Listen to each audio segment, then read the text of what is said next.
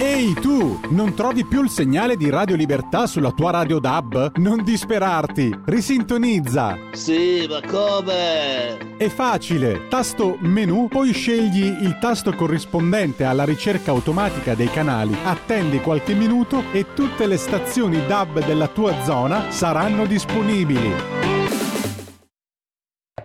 2024, un nuovo capitolo della nostra storia. Una storia che vuole guardare al futuro senza chiusure ideologiche e senza sudditanza verso i pensieri dominanti e i poteri forti. Una radio ancora più aperta perché si lavora per crescere e migliorare. Radio Libertà, la radio di chi vuole crescere e migliorare. Crescere e migliorare. Crescere e migliorare. Crescere e migliorare.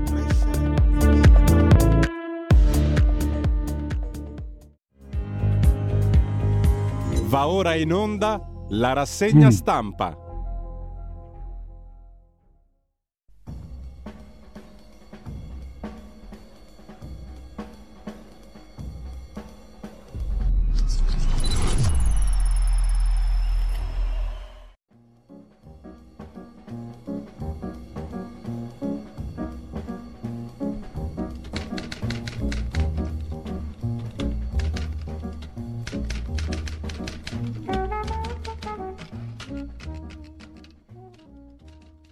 Cordiale buongiorno a tutte le ascoltatrici e a tutti gli ascoltatori da Giulio Cainarca. Ben trovati all'appuntamento con la rassegna stampa. È lunedì 22 gennaio, sono le ore 7.30 e come sempre vi ricordo il sito di Radio Libertà, radiolibertà.net e la pagina Facebook di Radio Libertà dove trovate ciò che va in onda nel corso della giornata. Con ciò andiamo subito a vedere la prima pagina dell'agenzia ANSA come di consueto, prima dei quotidiani di oggi, apertura dell'ANSA sull'accusa del portiere del Milan, Megnan, tutti complici, anche l'Udinese. È il sistema a doversi prendere responsabilità. Nulla è cambiato, dice il portiere del Milan, dopo i cori di cui è stato fatto oggetto, cori razzisti. In primo piano sull'agenzia ANSA in questo momento anche il, la guerra in Medio Oriente, le parole di Netanyahu, il premier israeliano, finché ci sarò io, nessuno Stato palestinese. Il Wall Street Journal parla di un piano di 90 giorni su Gaza mediato da Stati Uniti, Qatar ed Egitto. Intervento per Emma Bonino, ripresa in pochi giorni dopo una frattura al femore. Ron DeSantis lascia e incassa il grazie di Trump. Ora rimane in pista Nikki Haley, ma De Santis appunto si è ritirato dalla corsa alle presidenziali per i repubblicani. Mentre ancora in primo piano sull'agenzia ANSA di stamani scontro su De Fusco al Teatro di Roma, il PD attacca, il ministro San Giuliano parla di scelta meritoria, De Fusco nuovo direttore generale del Teatro di Roma, consiglio di amministrazione spaccato. Sarah Ferguson, duchessa di York, ha un cancro alla pelle, si tratta di un melanoma maligno, ulteriori esami sono in corso e poi gli scontri a Vicenza, al vaglio della questura video e immagini per la questione degli attacchi a Israele, lo stand alla Fiera dell'Oro. A Monaco migliaia invece in piazza contro l'estrema destra di Alternative für Deutschland, raduno interrotto perché la sicurezza non era più garantita a causa dell'affluenza record, scrive l'agenzia in prima pagina. Sempre dal primo piano dell'ANSA, poi la politica, il vertice Meloni-Erdogan, un colloquio di due ore fra il Presidente del Consiglio italiano e il Presidente turco. La Premier ha detto grazie per la mediazione sul grano a Erdogan. Nell'incontro uno scambio di idee sulle relazioni Unione Europea-Turchia. Si va verso un'intesa sui flussi migratori dalla Libia. Mentre sulla questione delle regionali Forza Italia alza la voce, nessuna alternativa a Bardi in Basilicata e Cirio in Piemonte, fa sapere Forza Italia.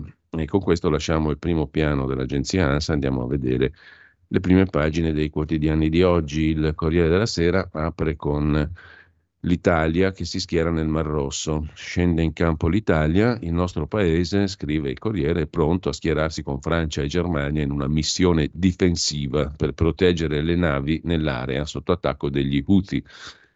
In Israele sempre più assediato il premier Bibi Netanyahu Anche alcuni ministri vorrebbero le sue dimissioni. I familiari degli ostaggi di Gaza chiedono che il governo si attivi per la liberazione. No alle richieste di Hamas, ripete Netanyahu. Critiche a Nordio, sempre dalla prima pagina del Corriere della Sera, i magistrati si dividono, due giorni di dibattito parlando di abuso e di intercettazioni, abuso d'ufficio, intercettazioni e altri casi aperti contro il governo, ma alla fine l'Associazione Nazionale Magistrati si divide e il documento di critica unitario non arriva. Cori razzisti, insulti a Udine, il portiere del Milan Mike Maignan che sabato è uscito dal campo rincara la dose, colpito un uomo e un padre, dice il calciatore, il sistema si assume la responsabilità, spettatori, squadra, autorità e procura, tutti o sarete complici, dice il portiere milanista. C'è poi la foto di Maurizio Costanzo in prima pagina sul Corriere della Sera perché Aldo Cazzullo intervista il figlio Saverio quando Maria De Filippi fece riavvicinare me e papà. Il teatro di Roma, gli attori contro la nomina del direttore del teatro di Roma Luca De Fusco scendono in piazza, firmano una lettera di protesta e la cronaca nera. Ditemi chi l'ha uccisa e perché. Così la madre di Andrea Rabciuk, la 27enne, sparita due anni fa dopo una lite con il fidanzato indagato, i cui resti sono stati trovati in un casolare di Castelplanio, Ancona. In primo piano sul Corriere della Sera anche l'editoriale firmato da Paolo Mieli a proposito di memoria. Quest'anno il giorno della memoria, sabato prossimo, rischia di essere molto doloroso per gli eredi diretti della Shoah, perché sarà impossibile evitare l'associazione mentale con quanto accaduto in Israele il 7 ottobre, una strage di ebrei senza precedenti novecenteschi, a eccezione della notte dei cristalli del 38 in Germania, se non in tempo di guerra, con l'evidenza del presagio che entrambi gli avvenimenti, eccidio nel kibbutz di Kfar Asa e Kristallnacht, la notte dei cristalli, portano con sé, ma sarà più angoscioso e più straziante a causa del tentativo già in atto di far ricadere sugli ebrei del mondo intero la colpa per la successiva ritorsione israeliana su Gaza, che ripropone l'equiparazione, in voga da anni, a destra come a sinistra, tra lo Stato hitleriano e quello fondato nel 1948 da Ben Gurion.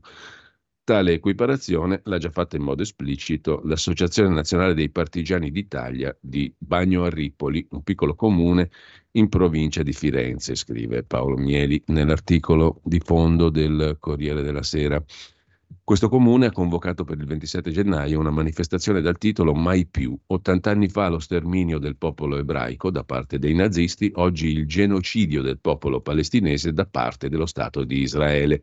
Relatori l'imam di Firenze, Isedin Elzir, e il rappresentante della comunità palestinese toscana Bilal Murar senza che nel manifesto di convocazione venisse accidentalmente menzionato l'orribile eccidio iniziale nei kibbutz, senza poi che fosse invitata una qualche personalità del mondo israelitico disponibile con la sua presenza a legittimare il tutto. Prontamente l'AMPI nazionale ha preso le distanze dall'iniziativa, ma nonostante ciò è arduo immaginare che qualcosa di analogo non possa venire fuori da altre parti del nostro paese. Perfino il quotidiano più filo palestinese d'Italia, il Manifesto, qualche giorno fa ha riconosciuto che da anni, e oggi ancora di più, il giorno della memoria viene usato come una clava contro gli ebrei, scrive Mieli, un giorno della memoria particolarmente doloroso sabato prossimo.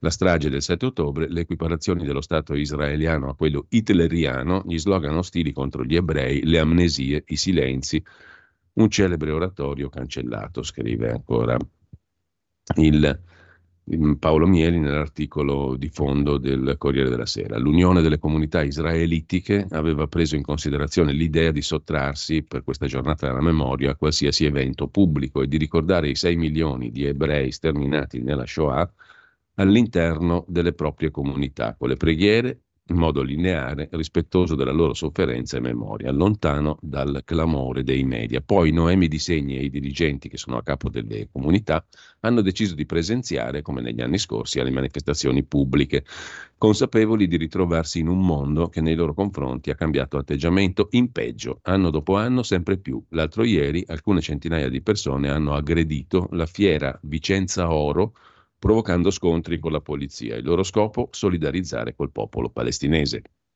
Urlavano slogan assai critici nei confronti di Tel Aviv, accompagnati da altri ostili tout court agli ebrei. L'obiettivo del corteo era l'inesistente stand di Israele. Secondo il sindaco della città veneta, Giacomo Possamai, del PD, su 1300 espositori, quelli provenienti dallo Stato ebraico erano tre.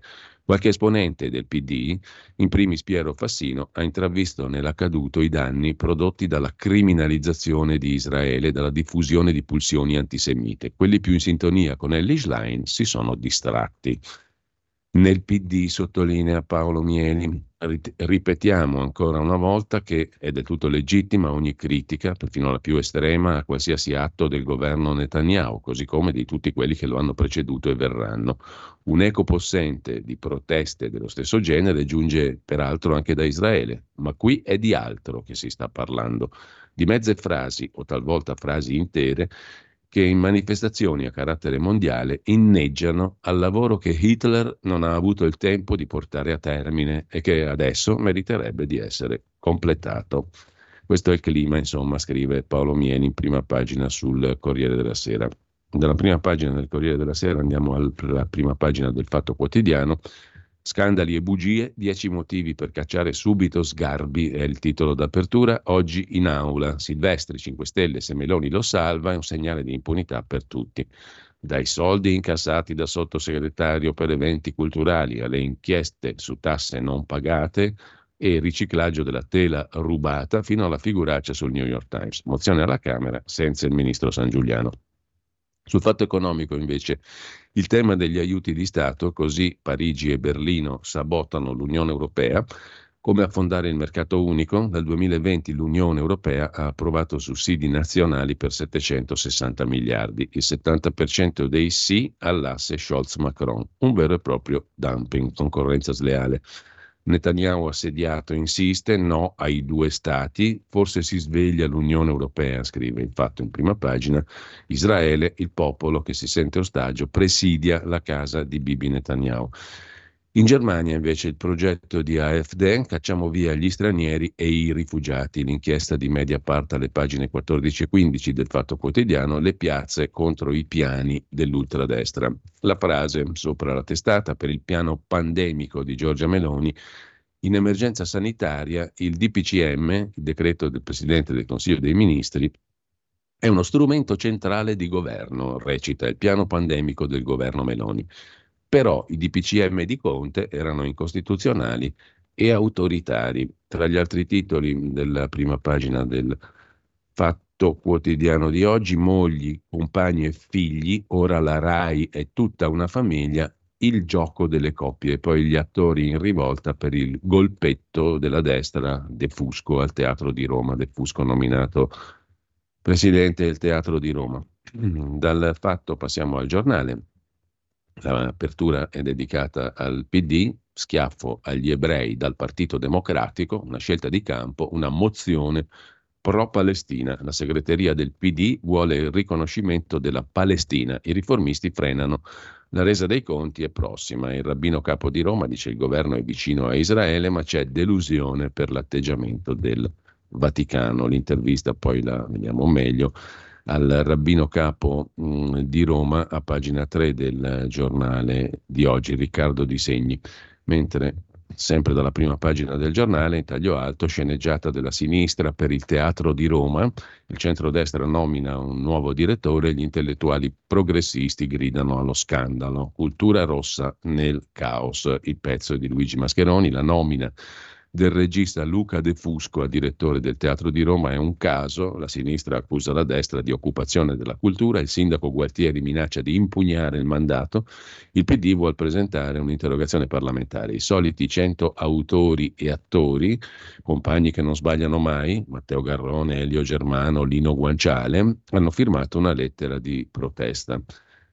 In taglio alto c'è anche l'editoriale del giornale di Alessandro Sallusti, un autovelox rotto indigna più di un genocidio.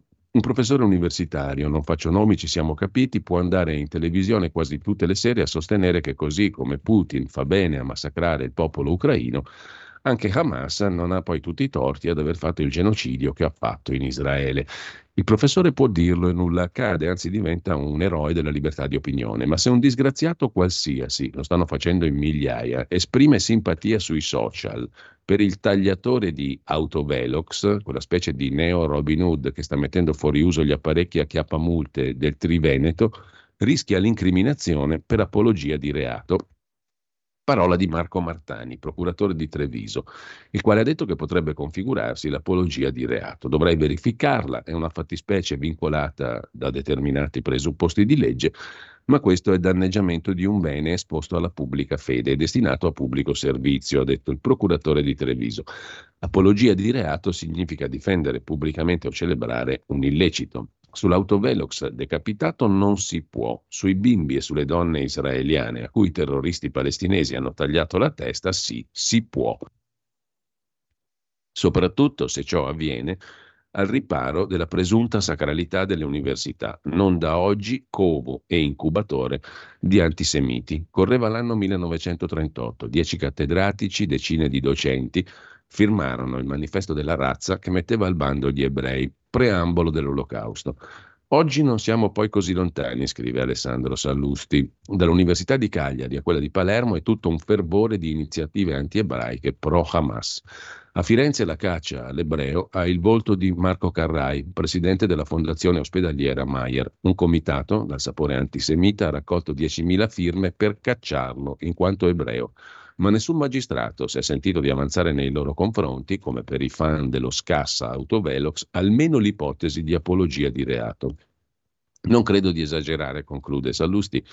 La complicità e il lassismo della classe politica, accademica e giudiziaria di oggi, che si indigna per l'autovelox e lascia correre sugli ebrei, rimanda a quel 1938 di cui ancora oggi ci vergogniamo, con l'aggravante che allora c'era una dittatura, oggi c'è una democrazia e il fascismo ha la faccia e i colori della sinistra guidata da Ellis Line.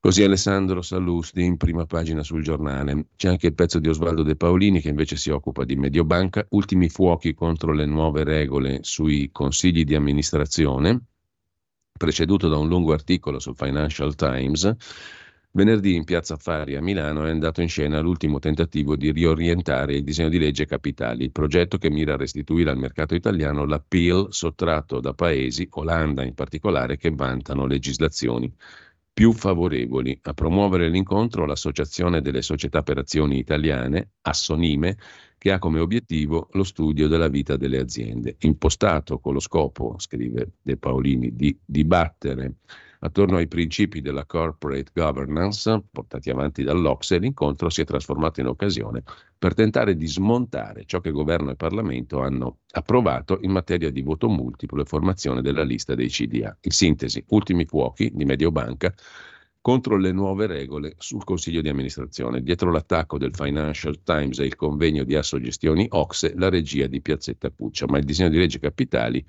ormai è in porto. È uno scontro frontale dominato da tanti conflitti di interesse, scrive il vice direttore del giornale. Fausto Biloslavo invece si occupa del patto con la Turchia. Non stop ai trafficanti libici, l'accordo siglato da Giorgia Meloni punta a fermare le partenze dalla Libia, dove il sultano Erdogan ha una grande influenza. I turchi possono dare una mano in Libia perché sono in grado di influenzare le scelte dei gruppi di miliziani a ovest di Tripoli da dove partono i migranti, dice al giornale chi analizza la situazione per l'intelligence. Il modus operandi dei trafficanti è cambiato dallo scorso autunno, spostando l'asse delle partenze dalla Tunisia alla Libia, in particolare la Tripolitania, da dove arrivano anche in centinaia a colpo, a bordo di grossi pescherecci. La Premier Meloni, nell'incontro col presidente Erdogan, ha suggellato l'intesa politica per lavorare assieme nel contrasto all'immigrazione clandestina. Le partenze dalla Tripolitania sono aumentate del 26%, ormai sostituita la Tunisia come hub. I turchi possono dare lo stop ai trafficanti libici. In primo piano sul giornale di oggi anche l'orgoglio di Arianna Meloni, sorella di Giorgia Meloni, non ci faranno saltare. Dirigente storica di Fratelli d'Italia, e poi il calcio, non solo razzismo, ora volano le pietre. Nel mirino il genoano Reteghi. Sul tema del razzismo scrive Franco Ordine che inquina e offende. Il calcio italiano non ci sono categorie escluse per diritto molto discutibile dal pronunciare interventi e stroncature senza se senza ma. Non ci sono vie di fuga in materia, non solo razzismo, volano le pietre. A pagina 24 e 25 del giornale sono due le pagine dedicate all'urlo di Megnan e alla risposta del calcio. Udinese e Procura sono complici se non puniranno i razzisti, dice il portiere rossonero. Con quei cori non hanno aggredito il giocatore ma l'uomo e il padre di famiglia. La linea dura del presidente FIFA, Infantino, serve il 3-0 a tavolino, si pronuncia anche Salvini il vice premier, cambiare cultura, i cori vergognosi a Megnan di pochi idioti, dice il ministro Salvini. Con ciò lasciamo la prima pagina del giornale, anzi c'è da segnalare, ma poi lo vedremo più in dettaglio, la manifestazione tedesca per mettere l'AfD fuori legge. A Berlino la febbre e il termometro, scrive Angelo Allegri. I sondaggi della destra di AfD, Alternative für Deutschland, fanno paura all'establishment tedesco e così Partendo da alcune inchieste aperte e dal dettato sulla, della legge sui partiti, si è acceso il dibattito sulla possibilità di mettere fuori legge il movimento di Alternative für Deutschland, AfD, guidato da Alice Weidel. A chiudere la prima pagina del giornale servono norme sull'abuso di intercettazioni, lo sostiene Luca Palamara, autore dell'articolo a pagina 8. Tony Damascelli si occupa invece della nuova fidanzata di Francesco Moser, il celebre ciclista, in amore la vita comincia a 70 anni. Detto questo, andiamo a vedere anche la prima pagina del Mattino di Napoli. Il tema principale è lo scontro sull'antisemitismo. Il centrodestra, dopo gli incidenti di Vicenza, denuncia l'ambiguità della sinistra, ma Bonaccini risponde, presidente dell'Emilia Romagna, presidente del PD, tutto il PD con Israele. E in primo piano c'è anche un'intervista a Carlo Calenda, Stellantis non è più italiana ma chiede soldi per restare, e il tema della sanità, più fondi alle regioni virtuose, punito chi non spende. Il nuovo piano di riparto, lo Stato anticiperà il 70%, la quota rimanente sarà legata agli obiettivi raggiunti. Il nuovo riparto dei fondi per la sanità si basa su un principio premiale. Lo Stato anticipa subito più della metà delle risorse per la realizzazione dei progetti finalizzati all'attuazione del piano sanitario nazionale, un bonus complessivo da un miliardo e mezzo di euro, ma la cifra restante andrà erogata soltanto dopo la verifica del livello di attuazione delle opere che ciascuna regione dovrà rendicontare. L'intesa, sancita al CIPES, il Comitato Interministeriale per la Programmazione Economica e lo Sviluppo Sostenibile, ratificata dal Ministero dell'Economia e Conferenza Stato-Regioni, è in gazzetta ufficiale. E infine, per la cronaca, agguato a Napoli si lancia dal balcone per sfuggire ai killer muore un cinquantenne omicidio a Napoli, probabilmente maturato per una vendetta all'interno del clan di Camorra per uno sgarro. Un uomo di 50 anni per sfuggire ai killer che erano entrati in casa sua è precipitato dal balcone durante la fuga ed è morto. Con ciò lasciamo anche la prima pagina del mattino, il tempo di Roma lo vediamo subito, mettere in apertura la sinistra rosicona, le polemiche a senso unico per Defusco al Teatro di Roma che fa esplodere la protesta del PD che organizza anche un sit-in. La lottizzazione del paese scandalizza soltanto quando a farla non sono loro, scrive il tempo. L'esecutivo dall'Inps alla RAI ha usato lo stesso metodo di tutti i governi precedenti. E poi ancora in prima pagina Salvini contro i 30 km all'ora in città, non si può bloccare chi lavora. E la fotovignetta di Osho, mi hanno fatto una multa per eccesso di velocità mentre parcheggiavo, dice una gentile signora suo compagno. Il ministro San Giuliano zittisce Nardella sulla copertura degli uffizi via i soldi per l'incompiuta. Arianna Meloni al congresso di Fratelli d'Italia vogliono farci saltare i nervi, ma non ci riusciranno. E eh, l'ex compagna di Fabio, di Fabio Briatore, Gregoraci, torna in tv, un varietà su Rai 2. Infine a Roma un altro gambizzato in strada, si allunga la striscia di sangue, ancora spari a Roma, è accaduto nel quartiere Torre Maura. Ieri notte un 25enne straniero è stato colpito alla tibia e a un piede da due colpi d'arma da fuoco. Lo straniero è stato trovato a terra da alcuni passanti e trasportato in ospedale a Tor Vergata. Non sarebbe in pericolo di vita. La gambizzazione di ieri allunga la scia di sangue nella capitale in questo avvio di 2024. A Milano invece ragazze aggredite all'uscita dalla discoteca, vicino peraltro alla sede di via Bellerio dove c'è anche Radio Libertà, la diciannovenne ha denunciato abusi sessuali. Con ciò lasciamo il tempo di Roma e andiamo a vedere la prima pagina di Repubblica. Apertura dedicata al costo della crisi, si parla di lavoro, sono più di 300.000 le famiglie dei lavoratori coinvolti nei piani di ristrutturazione aziendale sparsi in tutta Italia. Scendono da un milione a poco più di 500.000 i percettori dell'assegno di inclusione, cioè il nuovo reddito di cittadinanza. Intervista al segretario della CGL Landini, no alle gabbie salariali, serve una politica industriale. Intanto da Electrolux a Varsila, da Lear alle acciaierie d'Italia, le crisi industriali più gravi del paese coinvolgono oltre 300.000 famiglie. Cala la produzione industriale. Il segretario generale della CGL Landini nell'intervista dice basta mance, basta gabbie, no alle gabbie salariali, il governo si fermi. Oggi non si fanno più figli, spiega Linda Laura Sabadini, dirigente dell'Istat, e ancora dalla prima pagina di Repubblica il video di Berlusconi che cambiò la politica esattamente 30 anni fa, la discesa in campo di Silvio Berlusconi. Due pagine dedica a Repubblica, a quello che fu comunque un personaggio eroico anche per Repubblica, che ne fece un'icona in negativo. Comunque, Ivo Diamanti, sociologo, nelle sue mappe si occupa degli aiuti all'Ucraina, cala il sostegno degli italiani, sempre meno italiani sono favorevoli ad aiutare l'Ucraina, a dare armi e soldi. L'assalto della destra alla cultura, dopo Roma l'obiettivo è la scala di Milano.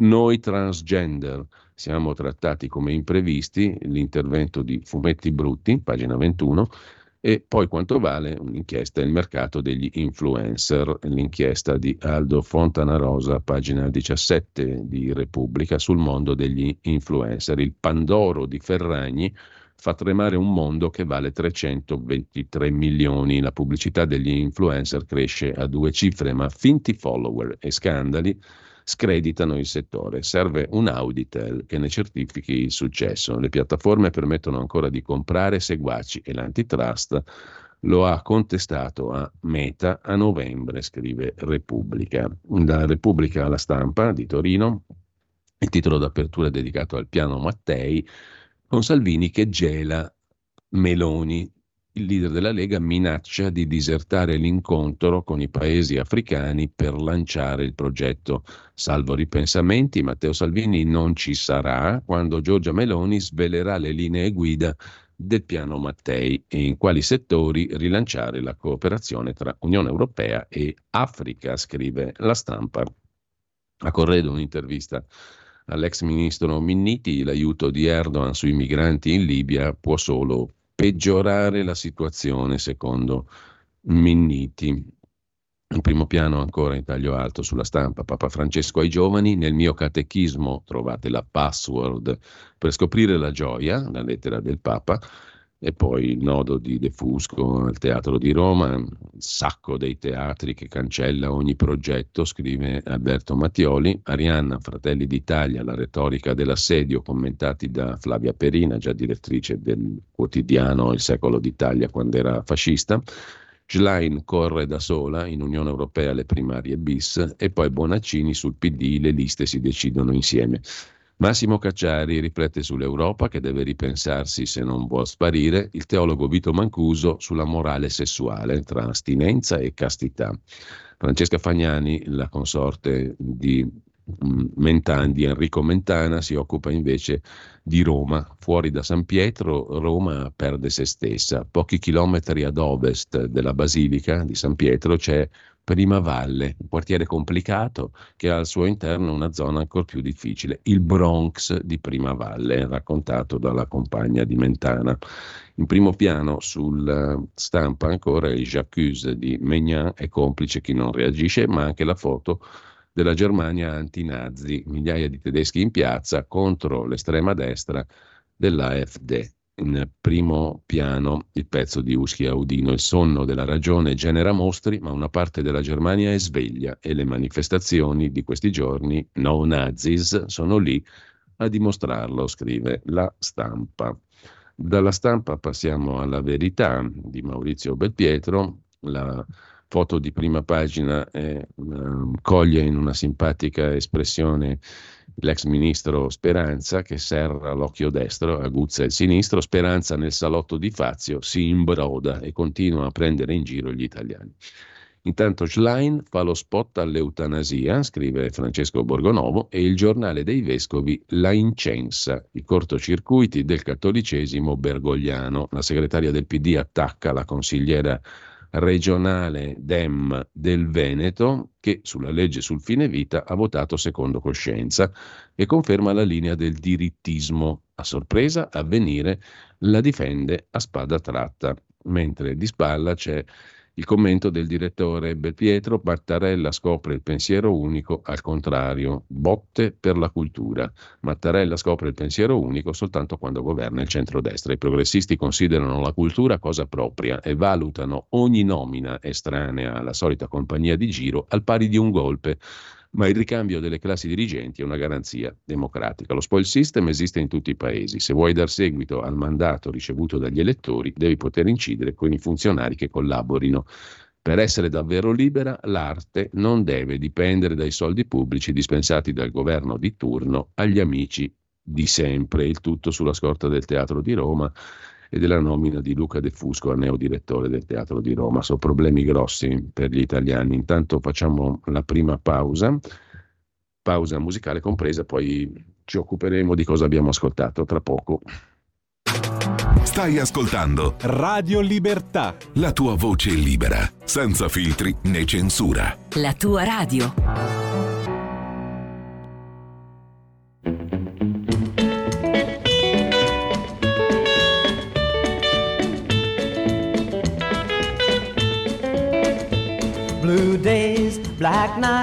Blue tears keep on falling for you, dear. Now you're gone. Blue days, black nights, my heart keeps on calling for you, dear, and you alone. Memories of you make me sorry. I gave you reason to doubt me, but now you're gone and I am left here all alone with the blue memories. I think of you.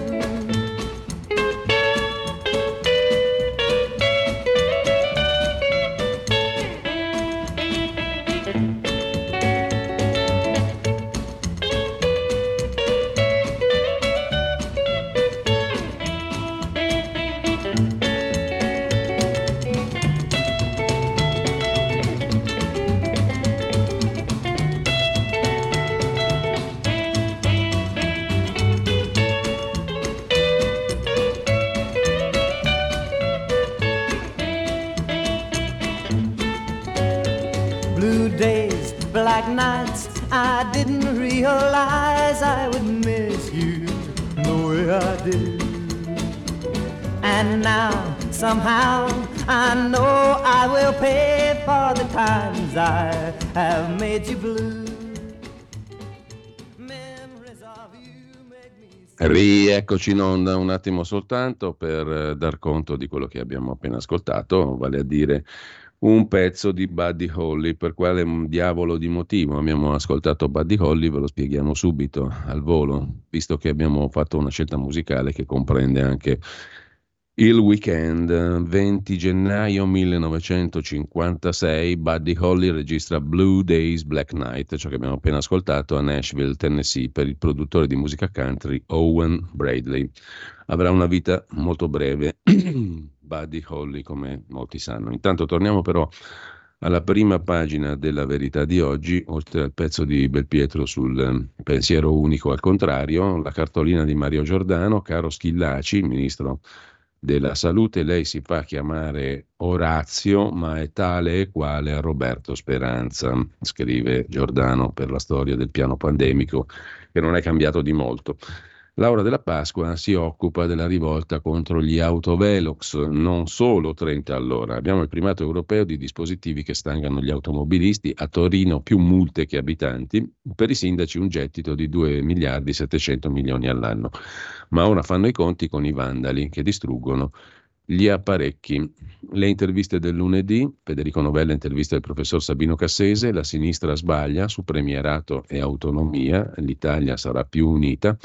Il professor Gianluca Alimonti, che più volte avete sentito qui anche a Radio Libertà, intervistato da Fabio Dragoni, per la scienza non c'è evidenza di crisi climatica, ma dirlo può costare caro. Stefano Graziosi, su Taiwan è un paese democratico e libero, non ci facciamo intimidire. L'intervista a pagina 13 al rappresentante di Taipei a Milano, Riccardo Zanan Lin. Taiwan non teme l'ira cinese. Se il bullismo militare e diplomatico della Cina voleva cambiare il corso delle elezioni, ha fallito. Il rischio dell'invasione è reale, per scongiurarlo le democrazie devono farsi sentire, dice Riccardo San Nan Lin, dirige l'ufficio italiano di rappresentanza di Taipei a Milano. L'uscita dell'Italia dalla via della seta non dimostra che la nostra cooperazione crescerà sicuramente, ma la disponibilità c'è. E con questo lasciamo anche le interviste del lunedì. C'è infine da segnalare Giulia Cazzaniga che intervista il poeta Davide Rondoni. Questa è l'epoca del narcisismo. Il patriarcato non è nelle nostre radici, riassume in prima pagina la verità. Il sacro è nel cuore del popolo, perché è ciò che non svanisce. Questa è l'epoca dei figli del numero e del narcisismo. Il patriarcato non è nelle nostre radici. Per rivelarsi, Dio ha dovuto chiedere il permesso a una ragazza. L'arte va oltre la misura. Oggi si può comprare la Divina Commedia a 3 euro, un quinto del prezzo di un libro della Murgia. Vale meno? E lasciamo la verità poi con Coca e Corano, il pezzo di Stefano Piazza, sul patto fra narcos e jihadisti. Un'operazione di polizia in Brasile ha svelato la rete di Hezbollah in Sud America. C'è un patto di sangue tra narcotrafficanti e jihadisti. Una retata in Brasile svela gli agganci e il business di Hezbollah in Sud America, dove la violentissima faida tra cartelli per il controllo del traffico sta tenendo in scacco il continente, ma la pista del denaro conduce fino all'andrangheta calabrese, scrive Stefano Piazza, pagine 14 e 15.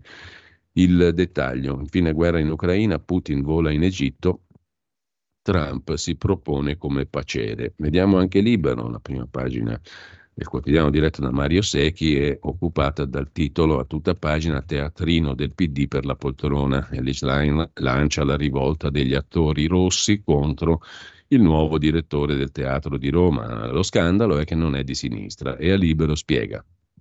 Non sono neppure di destra. L'intervista di Libero al nuovo direttore del Teatro di Roma, Luca De Fusco, il quale dice non sono di destra, il sindaco Gualtieri voleva più poltrone per sé. Dopo il presidente, il comune voleva esprimere un'altra carica. La mia nomina è regolare. L'allarme degli artisti? A me interessa la qualità degli attori e non l'appartenenza. Falsità sul mio compenso.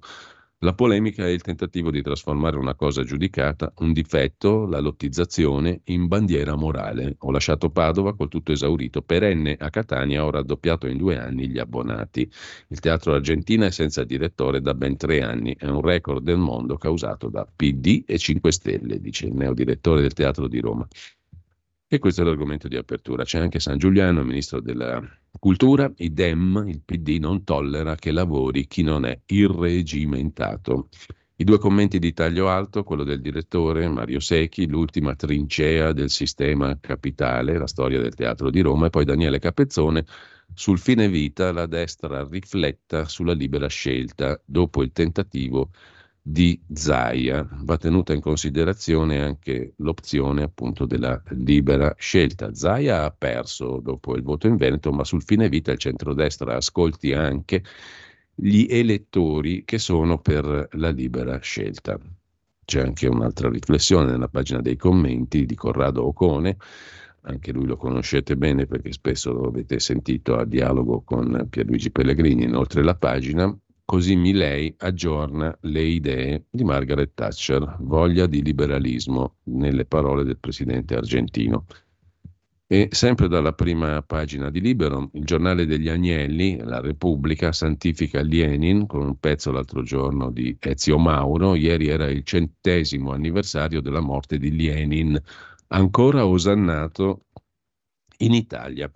Un'altra vittoria di Trump, De Santis lascia la corsa, il repubblicano si sfila, appoggerà Donald e poi non si combatte il razzismo chiudendo gli stadi, scrive Tommaso Lorenzini, gli insulti a Megnan e le speculazioni. Lasciamo anche libero e andiamo a vedere adesso la prima pagina di Italia Oggi 7 Qui c'è l'imperativo strategico per le aziende ESG, è la sigla della sostenibilità ambientale, sociale e di governance. È un imperativo strategico ormai, la transizione verso modelli aziendali sostenibili diventa sempre più importante per le imprese, non soltanto quelle quotate, ruolo centrale per i professionisti transizione verso la sostenibilità, integrandone il valore nella cultura aziendale e configurando un nuovo modello di business. È questo l'imperativo strategico richiesto da stakeholders, investitori e cittadini che, unitamente alle autorità di regolamentazione europea, introducono normative sugli obblighi di sostenibilità per verificare l'impatto delle aziende sulla società e sull'ambiente.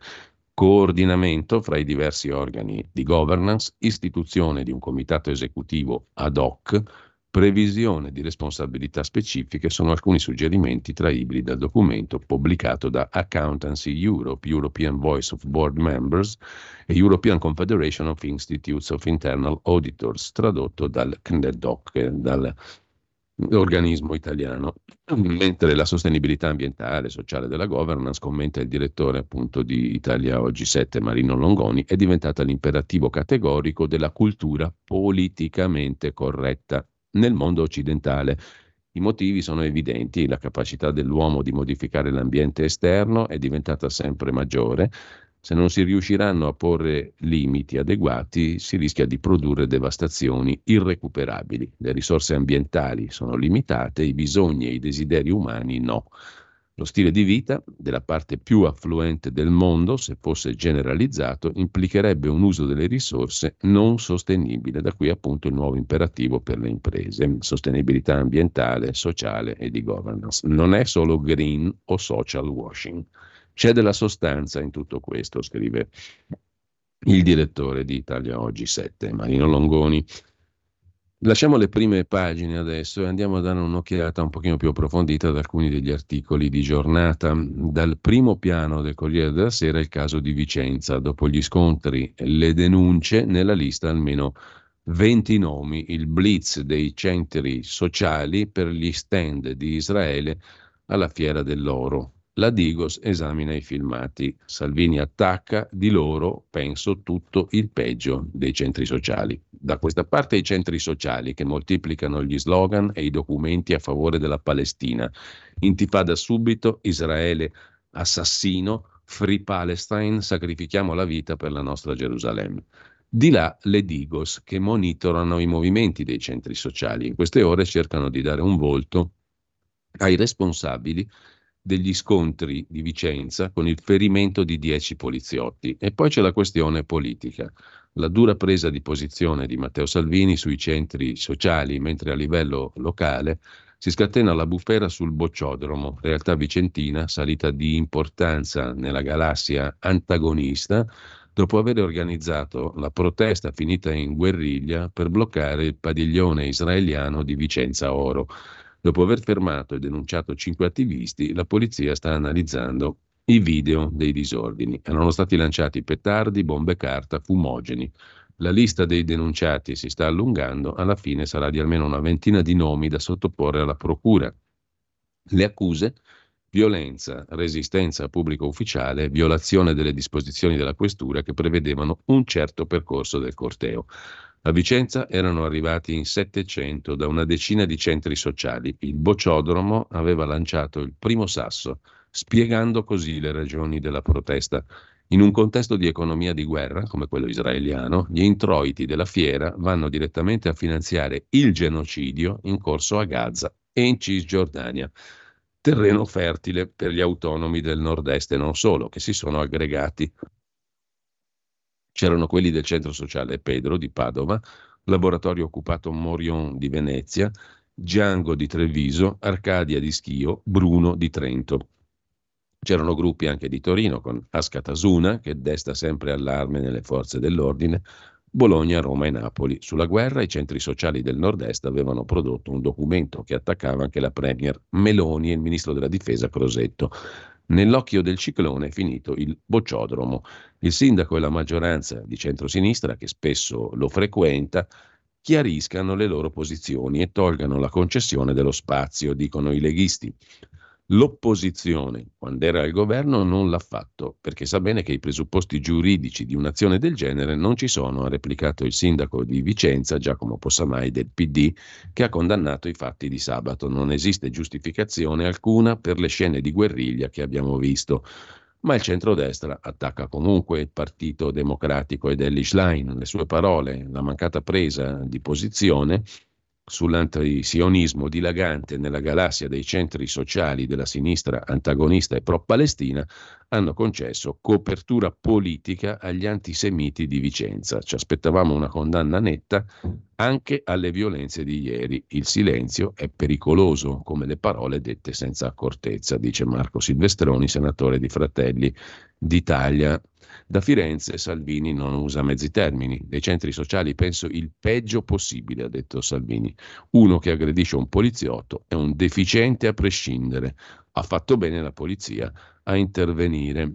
Con lui anche Tajani, tutta la mia solidarietà alle forze dell'ordine che hanno impedito a 200 delinquenti dei centri sociali di assaltare il luogo dove c'erano anche imprenditori israeliani, ha detto Tajani. Questo è l'articolo del Corriere della Sera sulla questione di Vicenza, con un'intervista al governatore pugliese Emiliano, già magistrato, ora serve una riflessione, proteste così non aiutano a superare il conflitto. Mentre a proposito di mondo ebraico c'è sul giornale di oggi a pagina 3, come abbiamo detto prima velocemente, un'intervista al rabbino capo di Roma Riccardo Di Segni. Il governo è vicino agli ebrei, c'è delusione per il Vaticano, grossi passi indietro nel dialogo, avverto un'ostilità che credevamo sepolta e anch'io sono stato aggredito. Sono i giorni dell'odio antisemita, l'odio omicida che si è scatenato il 7 di ottobre, le atrocità commesse da Hamas, ma anche l'odio ideologico di chi in Occidente criminalizza Israele e le comunità ebraiche della diaspora. Alla vigilia della giornata della memoria, gli ebrei, anche italiani, avvertono sentimenti di ostilità che credevano sopiti, ma anche attestati di amicizia. Inizia così il dialogo col rabbino capo di Roma Riccardo Disegni e di sabato la notizia di un assalto vero e proprio anti-ebraico a Vicenza, l'ultimo di una serie di segnali inquietanti. È l'esempio eclatante di un doppio standard, afferma Disegni. Nel mondo di oggi, in tanti luoghi, dalla Siria allo Yemen all'Ucraina, siamo di fronte a vicende drammatiche con centinaia di migliaia di vittime. Tra le tante guerre che vediamo, l'unico Stato messo sotto accusa è Israele, l'unico contro il quale ci si mobilita.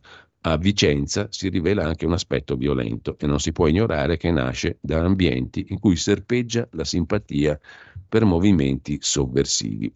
Quel che è successo il 7 ottobre è il frutto di una brutalità, di un odio, di una perfidia che ci riporta indietro di secoli si affacciano sentimenti e comportamenti che credevamo sepolti. Un conto è tenere la memoria, un conto è vederla ripetere. Poi non si pensi che la sofferenza che altri vivono ci passi addosso senza lasciare traccia. Penso alle sofferenze del popolo palestinese. Ovviamente tutto ciò non ci lascia indifferenti. La giornata della memoria si avvicina. Ricordare è un dovere, ma non si può ricordare senza tenere presente l'odio di oggi, rimuovendo il 7 ottobre scorso. C'è un grande dibattito, afferma il rabbino capo di Roma sul giornale, nella comunità ebraica sulla partecipazione o no alla giornata della memoria, anche perché vediamo quello che accade per esempio all'AIA, dove si sono ribaltate le prospettive. La memoria è basata sui testimoni. Per ragioni biologiche i testimoni diretti della Shoah sono sempre meno. Cosa accade? Che dal banco dei testimoni siamo passati al banco degli accusati con un'operazione programmata finalizzata a deresponsabilizzare i colpevoli, mescolare le carte, far saltare il senso della memoria. Avverto ostilità. Pochi giorni dopo il 7 ottobre sono stato verbalmente aggredito da una persona che mi ha apostrofato addirittura come massacratore di bambini. Ma non avverto un senso di solitudine. Accanto a persone molto schierate, appartenenti a mondi di opposizione radicale, ci sono molti altri che hanno manifestato solidarietà e simpatia. Per quanto riguarda poi il dialogo ebraico-cristiano, è sempre stato un percorso a ostacoli, con momenti di difficoltà. Il mondo cristiano mi pare diviso, dice il rabbino capo di Roma Riccardo Di Segni al giornale. Il momento per fare il passo avanti per il dialogo ebraico-cristiano era quello giusto. Mi auguro che la mia denuncia solleciti un dibattito e queste distanze possano essere superate. La comunità ebraica è molto delusa però dalle posizioni del Vaticano. Lo vedo anche dai commenti di questi giorni dopo il mio intervento. C'è molta delusione. Spero che la si comprenda e che la crisi si risolva. Quanto al governo italiano, Abbiamo avuto manifestazioni di solidarietà, dichiarazioni importanti, ma anche comportamenti concreti come l'aumento dell'attenzione e della sicurezza per i nostri luoghi. Questa è un'occasione per ringraziare l'impegno delle forze dell'ordine. Così sul giornale, mentre l'Università di Cagliari racconta sempre sul giornale Francesco Giubilei rompe con Israele, quella di Palermo è partner invece di Al-Quds, le fatue in senato accademico, le pulizie etniche in atto, la Sicilia sceglie Ramallah, a Napoli la Federico II va in controtendenza, un convegno dedicato all'antisemitismo, così sul giornale di oggi. Cambiando completamente argomento, ma sempre dal primo piano invece del Corriere della Sera, politica interna, la questione delle regionali, in Basilicata Fratelli d'Italia avverte Bardi, ma Tajani replica, è il migliore. Fratelli d'Italia vuole mettere le mani anche sulla candidatura della Basilicata. Il vice ministro Cirielli dice siamo il primo partito e eh, Tajani, Forza Italia, abbia l'umiltà di rapportarsi con noi. Le parole del vice ministro di Fratelli d'Italia Edmondo Cirielli suonano come un alto là, un avvertimento a Forza Italia. Bardi, il governatore uscente della Basilicata, espressione di Forza Italia, deve avere umiltà nel rapportarsi con Fratelli d'Italia, ha detto Cirielli, perché siamo non solo il partito di maggioranza relativa, ma anche un partito di qualità, con dirigenti di prim'ordine che potrebbero fare anche meglio di lui i presidenti. Incalzato dai giornalisti, Cirielli incorre in un lapsus rivelatore. Se dall'altra parte, prima ancora di iniziare, si dice il candidato è Tajani, non mi sembra si abbia voglia di parlare si parta dai programmi con grande equilibrio, con grande umiltà. Immediata la contraerea dei forzisti. Maurizio Gasparri controbatte subito. Vito Bardi e Alberto Cirio saranno candidati di nuovo presidenti di Basilicata e Piemonte, non perché intoccabili, ma perché hanno lavorato molto bene. Su questo tema e su altri c'è una intervista sul Corriere della Sera a Massimiliano Fedriga, presidente leghista del Friuli Venezia Giulia, riassunta così: no alla battaglia delle bandierine nel centrodestra, la legge sulla fine vita io voterei contro i candidati civici, chi ha un buon candidato lo metta sul tavolo senza escludere i civici. Si parte dalla questione delle regioni, il centrodestra nelle regioni, vedi Sardegna, e nelle città fa spesso fatica a trovare la quadra sui candidati. Perché? In una coalizione, risponde il presidente leghista del Friuli Venezia Giulia Federiga, il dibattito è fisiologico, importante è il risultato finale. Non mi pare che dall'altra parte ci sia unità, basti guardare alla stessa Sardegna e al Piemonte. Quanto al fatto che la Lega ha dovuto incassare lo stop a Solinas in Sardegna, in una coalizione, dice Federica, è sbagliato fare battaglie di bandierine, dobbiamo solo pensare a come possiamo presentarci in modo credibile agli elettori, vale nelle regioni come vale nelle città, no al manuale Cencelli. Forza Italia dice che in Basilicata Vito Bardi non si tocca. Io faccio un appello, dice Federica, all'unità del centrodestra, vale per tutte le cinque regioni chiamate al voto. Il vice segretario leghista Andrea Crippa ha parlato di compensazioni che si possono trovare nella composizione delle giunte, che devono essere rappresentative di tutta la coalizione. Dopodiché, dice ancora Federica, se la Lega in una regione ha un buon candidato, lo mette sul tavolo. Lo stesso vale per gli altri partiti, senza escludere che la soluzione migliore possa essere un candidato civico. Nel confronto sulle regionali si è guardato anche al voto nel 2025. Toccherà al Veneto che fa gola a Fratelli d'Italia. Il tema è quello del terzo mandato, risponde Federica. Trovo singolare che dove c'è l'elezione diretta del presidente o del sindaco ci sia un limite ai mandati, mentre tutti gli altri incarichi, anche quelli che non sono scelti dai cittadini, possono essere a vita. Il tetto ai mandati va tolto, penso che debbano scegliere gli elettori, dice Federica, anche perché il governatore uscente non è detto che si candidi e se lo fa saranno i cittadini comunque a decidere. Federica è al primo anno del secondo mandato, sta pensando al terzo? Auspico che venga tolto il limite. Quanto a me, non, eh, dice Federica, non è detto che ne approfitterò, è una scelta molto soggettiva. Quando arriverò al decimo anno ve lo farò sapere. Fratelli d'Italia rivendica il candidato in Sardegna. Gli equilibri si trovano dentro gli esecutivi, obietta Federica. Poi chi ha un candidato valido e Fratelli d'Italia li ha, lo mette sul tavolo, la coalizione sceglierà la soluzione migliore. La questione della Lega che si è divisa in Veneto sulla legge, sulla fine della vita. Lei ha una posizione diversa da Zaia? Zaia, risponde Federica, ha lasciato libertà di coscienza e con ciò ha dimostrato la sua statura. È un tema delicato che non va sacrificato sull'altare della battaglia politica a colpi di propaganda. Mi pare che certe forme di suicidio assistito che vediamo in Europa si spingano verso la liberalizzazione che può favorire la soppressione dei individui ritenuti un peso per la società e questo è pericoloso. Abbiamo chiesto un approfondimento alla Presidenza del Consiglio che ci ha chiarito che una legge che regolamenta il fine vita non è di competenza regionale. Si rischia di creare situazioni diverse a seconda delle regioni. Il nostro Consiglio regionale si è espresso con una mozione che spinge sulle cure palliative e su tutto ciò che serve per dare assistenza a chi versa in condizioni critiche. Penso che debba essere rispettata la sensibilità di tutti, osserva ancora Federica. Sorprende che il PD voglia prendere provvedimenti nei confronti di chi non si è adeguato alla linea del partito. Se mi trovassi in Parlamento io non voterei a favore di una legge sulla fine vita. Ho paura che, seppur a piccoli passi, si scivoli verso un modello sociale che porta all'eliminazione del più debole. L'ultima domanda riguarda Udine nel mirino per le urla razziste al portiere del Milan. La condanna delle espressioni razziste deve essere secca e dura, conclude Federica. Mi auguro che le indagini portino all'individuazione dei responsabili, ma respingo le generalizzazioni che sto leggendo verso una città, Udine, e una comunità che si sono sempre dimostrate accoglienti. Difenderò con forza la mia gente da una falsa narrazione, dice Massimiliano Federiga sul Corriere della Sera.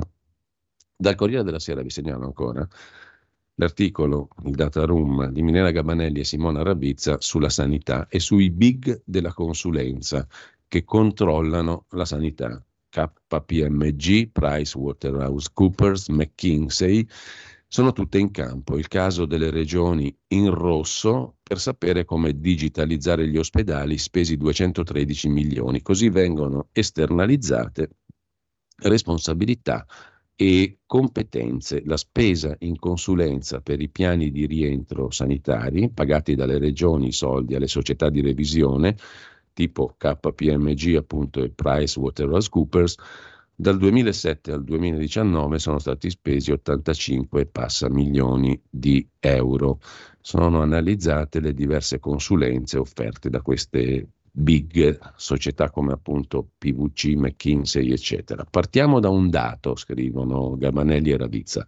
Uno Stato, per gestire le sue risorse nell'interesse dei cittadini, deve disporre di personale qualificato che valuti le necessità, analizzi i mutamenti in corso, prenda decisioni conseguenti, se ne assuma la responsabilità. Da una quindicina di anni questi compiti vengono sempre più spesso esternalizzati, per esempio in politica sanitaria. Dopo mesi di lettura di documenti, gare d'appalto, accordi quadro, raccolta di informazioni, si scopre che a muovere le fila della macchina sono i big della consulenza globale. Il ricorso al loro supporto dovrebbe essere straordinario, circoscritto ad acquisire competenze per poi decidere in autonomia. Avviene l'esatto contrario. Infatti i loro contratti di questi big della consulenza vengono reiterati costantemente, con quali costi e quali risultati e come, in definitiva, i consulenti finiscano per sostituirsi non solo ai manager, interni alle istituzioni sanitarie, ma all'istituzione stessa. Sullo sfondo una domanda. La pubblica amministrazione è piena di incapaci o non vuole assumersi la responsabilità? La questione appunto è quella della spesa per consulenza, i big della consulenza in realtà KPMG, Pricewaterhouse, McKinsey eccetera controllano la sanità medesima. Nel 2005 è stabilito per legge che le regioni con i conti sanitari in rosso devono rientrare, hanno l'obbligo di farsi certificare i bilanci da un advisor. In campo entra la società di revisione contabile americana KPMG, prima scelta dal Ministero dell'Economia senza gara, poi con tre gare 2011, 14, 18. Con l'ok del Ministero le regioni gli affidano anche la riorganizzazione della spesa sanitaria. La KPMG lavora anche in cordata con altri colossi, Ernst Young e PricewaterhouseCoopers. Dal 2007 al 2019 Abruzzo, Calabria, Campania, Lazio, Molise e Sicilia sborsano in consulenza 85 milioni di euro. Il 12 gennaio del 21 la Corte dei Conti scrive perché pagate KPMG quando per aiutare le regioni a spendere meglio i soldi c'è l'Agenzia Nazionale Servizi Sanitari, Agenas, che ha tecnici competenti dedicati? Per tutta risposta, con la gara del 14 novembre 2022 scatta un nuovo affidamento a KPMG per altri 8,17 milioni di euro per Lazio, Campania, Calabria e Sicilia. A Intellera, costa di PricewaterhouseCoopers, per 3 milioni 160 mila euro per Abruzzo e Molise. Risultati? I conti migliorano, ma vediamo come. E qui inizia il dettaglio, l'analisi. Perché ricorrere a queste società di consulenza? Sono le 8.29, ci fermiamo un attimo adesso e eh, andiamo a sentire anche le previsioni del tempo, oltre che il secondo brano musicale, Count Basie, 21 gennaio 1942, veniva registrato il singolo, lo standard jazz One O'Clock Jump, che noi ascolteremo tra pochissimo. Stai ascoltando Radio Libertà. La tua voce libera, senza filtri né censura. La tua radio.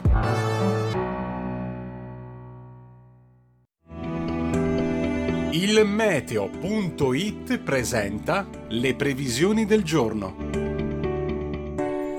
Pressione piuttosto stabile sul nostro paese in questo inizio di settimana caratterizzato da tanto sole ma anche da un clima ancora freddo. Al mattino sole dominante da nord a sud con cieli che si presenteranno sereni o al massimo poco nuvolosi. Nel pomeriggio saranno poche le variazioni anche se tenderà ad aumentare la nuvolosità al nord e sulla Toscana, sempre senza piogge associate. Temperature fredde ma massime in leggero aumento. Per ora è tutto da ilmeteo.it dove il fa la differenza anche nella nostra app. Una buona giornata da Andrea Garbinato. Avete ascoltato le previsioni del giorno.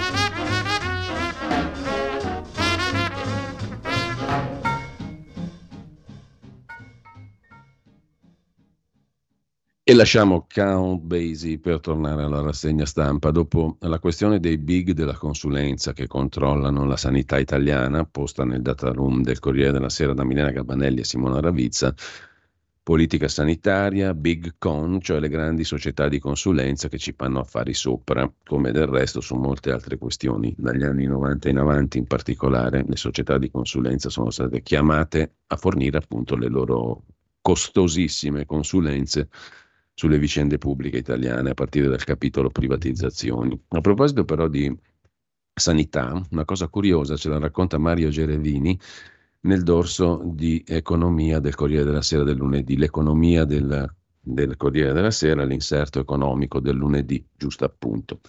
Finanza eh, e mm, sanità, perché? Perché infermieri e fondi stanno puntando sul socio di Chiara Ferragni. A margine della vicenda Ferragni c'è tutta una galassia di società e la ricostruzione di Mario Gerevini è piuttosto interessante. Nelle retrovie dell'impero Ferragni si aggirano due insoliti bond, obbligazioni da 15 milioni di euro complessivi, che sono stati clonati e sono finiti nel bilancio di Empapi, che cos'è? L'ente previdenziale degli infermieri le obbligazioni originarie 2018 con scadenza 2025 sono state emesse dalla società Alchimia. La società Alchimia è controllata da Paolo Barletta, che è il principale socio al 40% della società Fenice, la società dei marchi di Chiara Ferragni, l'azienda chiave del sistema Ferragni.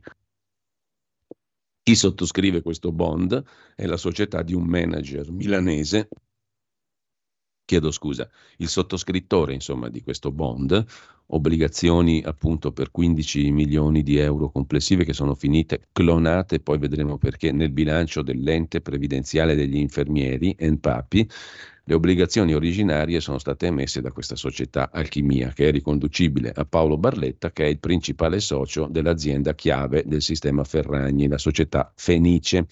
Il sottoscrittore del bond è la società di un manager milanese che ora ha in garanzia, impegno, la quota di controllo di Alchimia, cioè della società appunto di Paolo Barletta, principale socio della Fenice di Ferragni. In realtà a fornire i fondi per l'operazione sono stati gli infermieri che in sostanza di fatto hanno investito e scommesso anche sulla crescita e sulle potenzialità di Chiara Ferragni.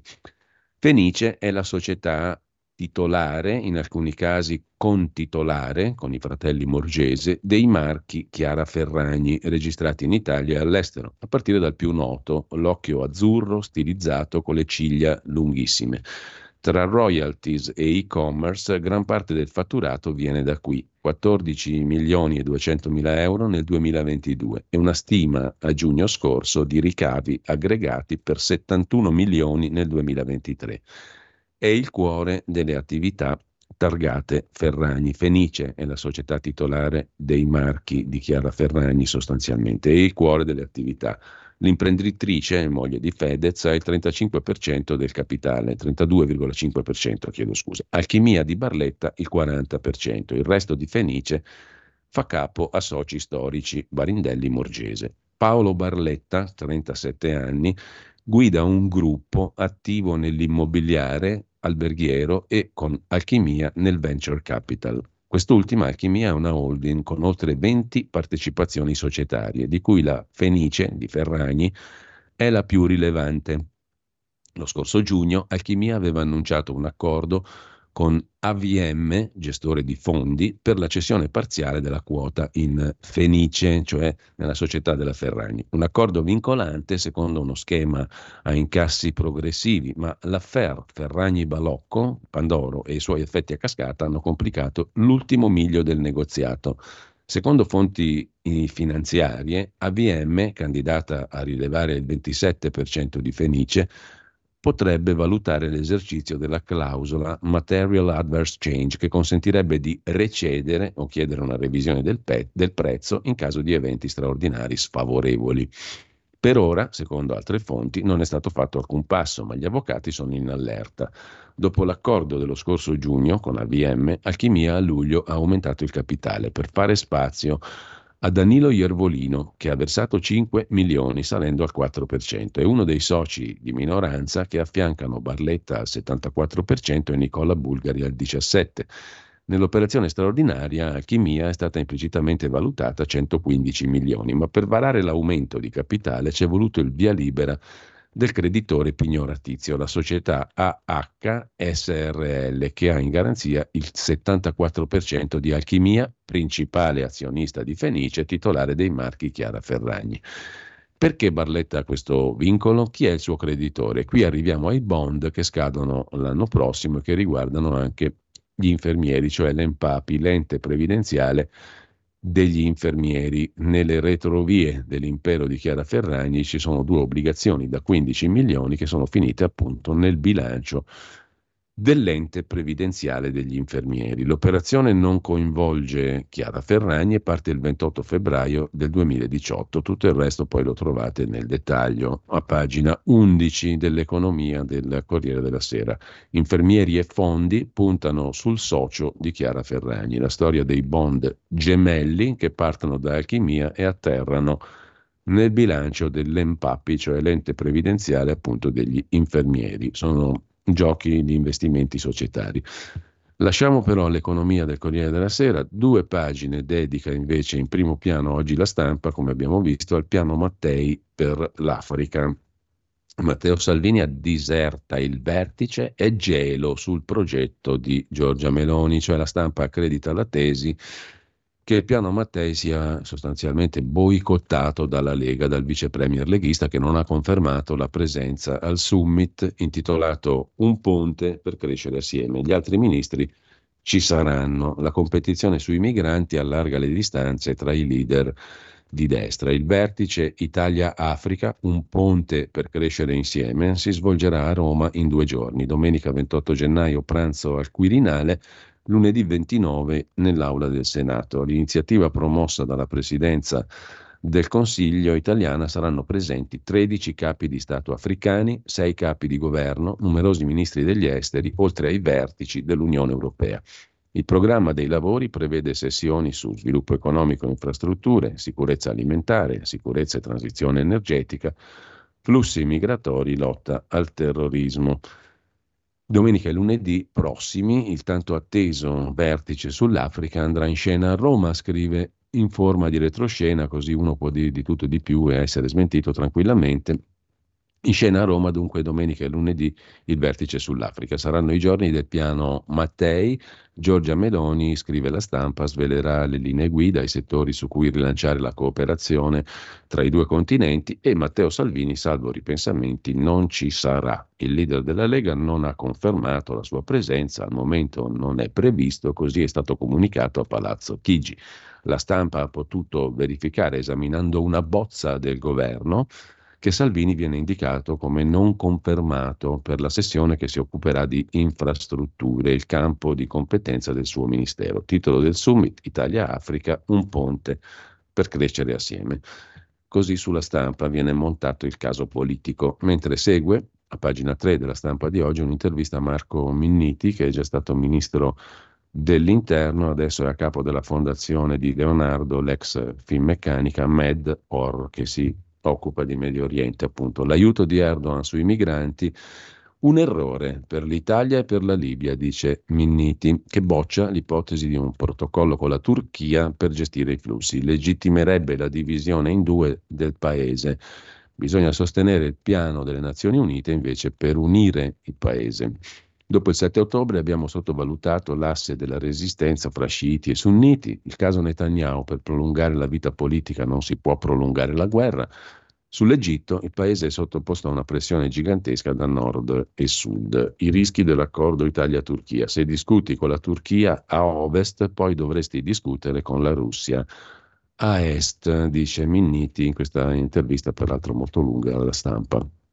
Altro tema ancora, allarme e sicurezza, invece questo lo mette in rilievo il quotidiano nazionale, il giorno, la nazione, il resto del Carlino, in particolare il giorno, e allarme e sicurezza, baby gang, ladri, pusher, gli italiani hanno paura e gli omicidi sono cresciuti del 15%. La situazione in Italia, dati del 2022, la crescita dei reati, furti, estorsioni, violenze sessuali sono cresciute a doppia cifra. A Milano ragazze aggredite l'altro giorno fuori dalla discoteca, ancora spari a Roma, a Napoli delitto in stile Gomorra, i dati del governo certificano aumentano le vittime di reati violenti. Non è solo questione di percezione, i numeri certificano nel 2023 l'aumento della criminalità, soprattutto nei contesti urbani densamente popolati. Milano maglia nera, con 6.991 reati denunciati ogni 100.000 abitanti nel 22 e denuncia in crescita del 3,5% anche nel primo semestre del 23. La top 10 della classifica è popolata da grandi città e mete turistiche, scrive il quotidiano Il Giorno. Il capoluogo lombardo, ma anche Rimini, Bologna, Firenze e Torino sono le città più pericolose. Per la popolazione il boom dei reati è provocato da disoccupazione, clan e immigrazione clandestina. Sul tema mh, mm, c'è un'intervista al sottosegretario leghista Molteni sul quotidiano nazionale, il sottosegretario all'interno, taser anche alla polizia locale, più agenti negli ospedali, dalle grandi città ai piccoli centri, sempre più retate in aree critiche. La sinistra aveva tagliato 2.000 militari dell'operazione Strade Sicure, noi li ripristiniamo. Abbiamo investito un miliardo e mezzo per rinnovare i contratti delle forze dell'ordine, presto ci saranno assunzioni. Il lavoro del governo e del Viminale è costante, dice Nicola Molteni, sottosegretario al Ministero dell'Interno, al quotidiano nazionale. Ci tengo a evidenziare gli interventi ad alto impatto su stazioni e aree limitrofe che partono da città metropolitane come Milano, Roma e Napoli e sono estesi a tutto il territorio nazionale. Azioni condotte da forze di polizia con la collaborazione di polizia locale, ASL, ispettorati del lavoro per contrastare criminalità, degrado, spaccio, abusivismo commerciale, immigrazione illegale, reati predatori di strada. Tra i siti sensibili, oggetto di attenzione, segnalo anche gli ospedali, dice Molteni. È in corso un potenziamento dei presidi di polizia anche presso gli ospedali, giusto appunto. Abbiamo incrementato del 50% la loro presenza dei presidi di polizia, del 34% quella degli operatori di sicurezza. Ma voglio sottolineare anche il rafforzamento appena denunciato dal Viminale dell'operazione Strade Sicure nelle città di tutto il paese. Così Nicola Molteni che mh, mm, viene intervistato da Giulia Prosperetti su Il Giorno di stamani. Mentre andando fuori dai confini italici vi segnalo un articolo del Corriere della Sera dedicato al Regno Unito, a Londra, dove una preside di ferro ha vietato la preghiera islamica, ne ha ricevuto minacce di morte e una denuncia. La conoscono come la preside più severa d'Inghilterra, si chiama Catherine Birbalsing Personaggio controverso, non nuovo alle polemiche, stavolta ha sollevato un polverone enorme. Lei dirige con pugno di ferro la Michaela Community.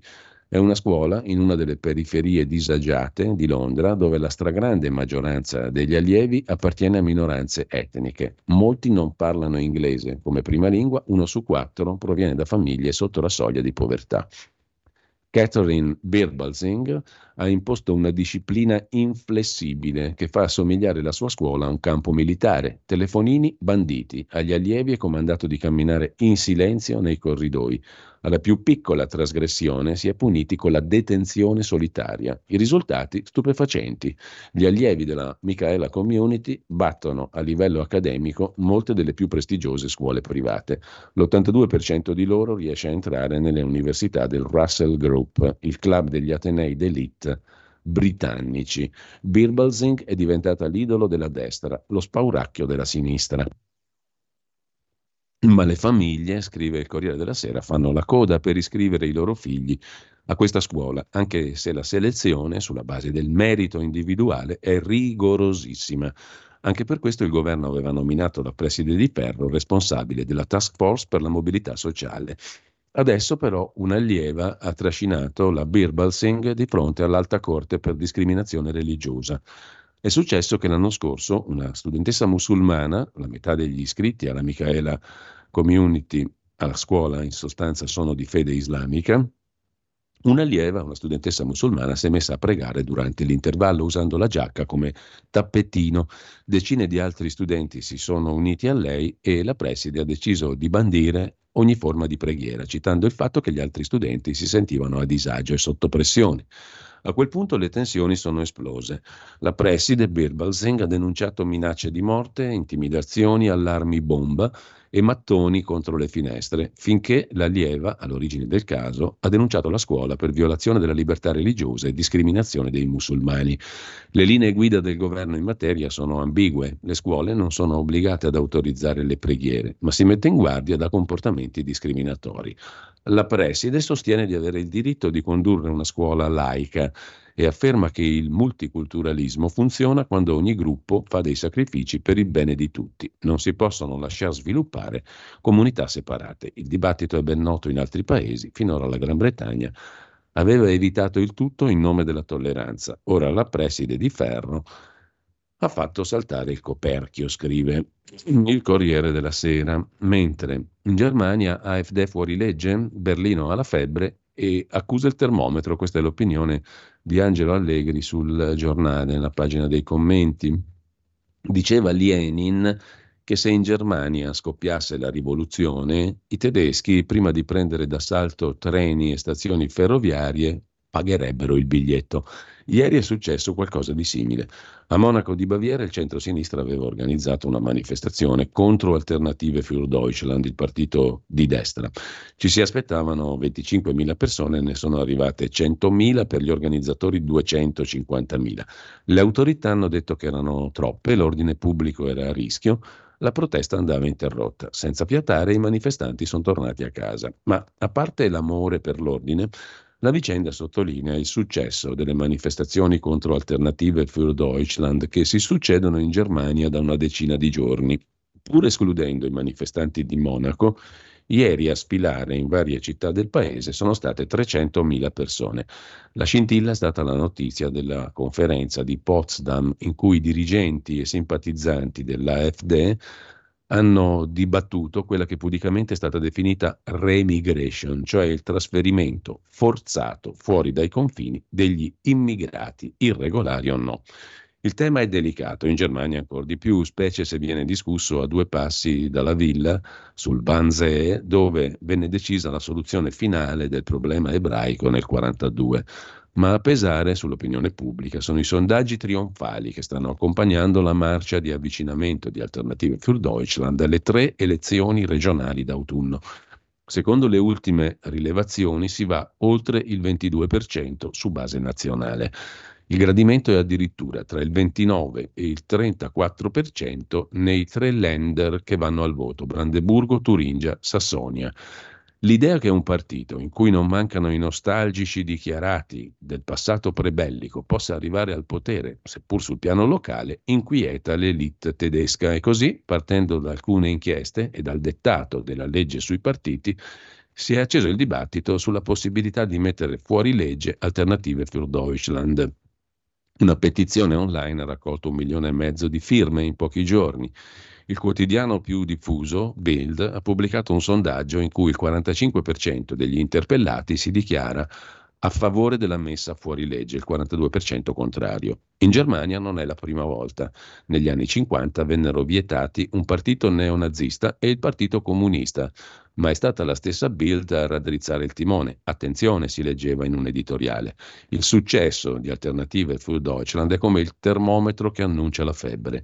Non è rompendolo che si risolvono i problemi e il problema è quello di una politica che ha perso ogni contatto con l'opinione pubblica la coalizione semaforo, socialdemocratici, verdi, liberali, è più impopolare che mai. L'opposizione democristiana non è ancora uscita dal post-Merkel. La febbre è alta, conclude Allegri. I dottori di Berlino sperano di trovare una cura prima del voto d'autunno.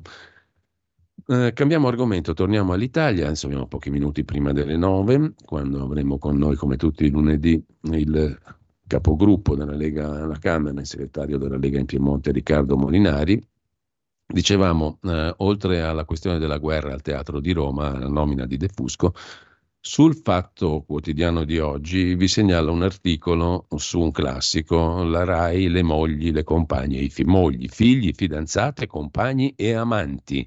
In RAI è pieno di parentele illustri, vicinanze familiari, che in alcuni casi possono essere state decisive per spingere le carriere dei protagonisti, in altri magari no. Sta di fatto che tra i volti noti sono tante le parentele eccellenti, come del resto anche a Mediaset. L'ultima notizia riguarda Federico Vespa, primogenito di Bruno Vespa, è sbarcato su Rai 2 con Sogni di Gloria. Vespa Junior, giornalista da molti anni, RTL 102.5 e altro, in Rai era già approdato a Isoradio. Mi spiace che per lui ci sia un tetto di cristallo, usando uno pseudonimo lavorerebbe di più, si era lamentato il papà Bruno in un'intervista al Corriere nel 22. Le cronache riportano un altro episodio. Qualche maligno si è chiesto per quale motivo Rita Dalla Chiesa, ora deputata in forzista in vigilanza RAI, si sia lanciata in una difesa di Michele Guardì dopo le polemiche sui fuori onda misogini trasmessi dalle Iene. Qualcuno ha collegato le parole di Dalla Chiesa al fatto che sua figlia, Giulia Cirese, lavora come consulente a I Fatti Vostri dopo essere stata autrice di Uno Mattina. Sempre la recente cronaca ha portato alla ribalta anche incoronata Boccia, autrice di un triplo salto dalla redazione del TGR Sardegna a vice direttrice del TG1. Incoronata Boccia ha un marito molto noto, il giornalista Rai Ignazio Artizzu, che dopo aver fatto da portavoce al governatore sardo Solinas è tornato in Rai come capo della sede di Cagliari. Un altro Boccia, Francesco, capogruppo PD, è invece sposato con Nunzia De Girolamo, conduttrice Rai anche lei. Tra i volti di recente successo, Annalisa Brucchi. Restart quotidiano ha un discreto riscontro di pubblico. Brucchi è sposata con Mario Valducci, ex parlamentare di Forza Italia, un tempo alla corte di Berlusconi. Altro volto di successo, Ingrid Muccitelli, conduttrice di Uno Mattina in Famiglia nota anche per la storia d'amore col potentissimo berlusconiano ex direttore generale della RAI Mauro Masi. Ora Masi è presidente della Consap. Tra i volti con parentela illustre anche Vira Carbone, conduttrice di Buongiorno Benessere, il marito è l'ex parlamentare del PD e dell'UDC Renzo Lusetti. In grande crescita anche la moglie di Amadeus, Giovanna Civitillo, ospite fissa in svariati programmi e che ha condotto serate speciali. Galeotta fu mamma Rai, i due si conobbero nel 2003 sul set dell'eredità. A proposito di Amadeus, ha rotto col manager Lucio Presta. Dal 2011 costui è sposato con un'altra star della TV, Paola Perego. Altre coppie famose, Paola Ferrari e il marito Marco De Benedetti, Caterina Balivo con il genio della finanza Guido Maria Brera, una conduttrice RAI con parentela importante Elisabetta Ferracini, primogenita di Mara Venier e poi si può andare avanti. Ad libitum, la RAI sembra il gioco delle coppie, scrive il Fatto Quotidiano mentre Repubblica dedica due pagine a Berlusconi, 30 anni dal video della discesa in campo che cambiò la politica. Alle 17.30 del 26 gennaio, ma Repubblica si porta avanti di quattro giorni e lo celebra oggi, il TG4, 26 gennaio del 94. Il TG4 di Emilio Fede è il primo a mandare in onda i nove minuti di Berlusconi registrati a Villa Macherio. L'Italia è il paese che amo, era l'esordio del mitico discorso della discesa in campo di Berlusconi anticipò quel che poi avrebbero fatto tutti, il blog di Grillo, i tweet di Renzi, le dirette Facebook di Salvini e Meloni. Da quel momento e per sei lustri il paese si sarebbe diviso. La visita a Gianni Agnelli per annunciargli la decisione di scendere in campo. C'è un'intervista anche a Roberto Gasparotti, che fu il regista di, quella, di quel video,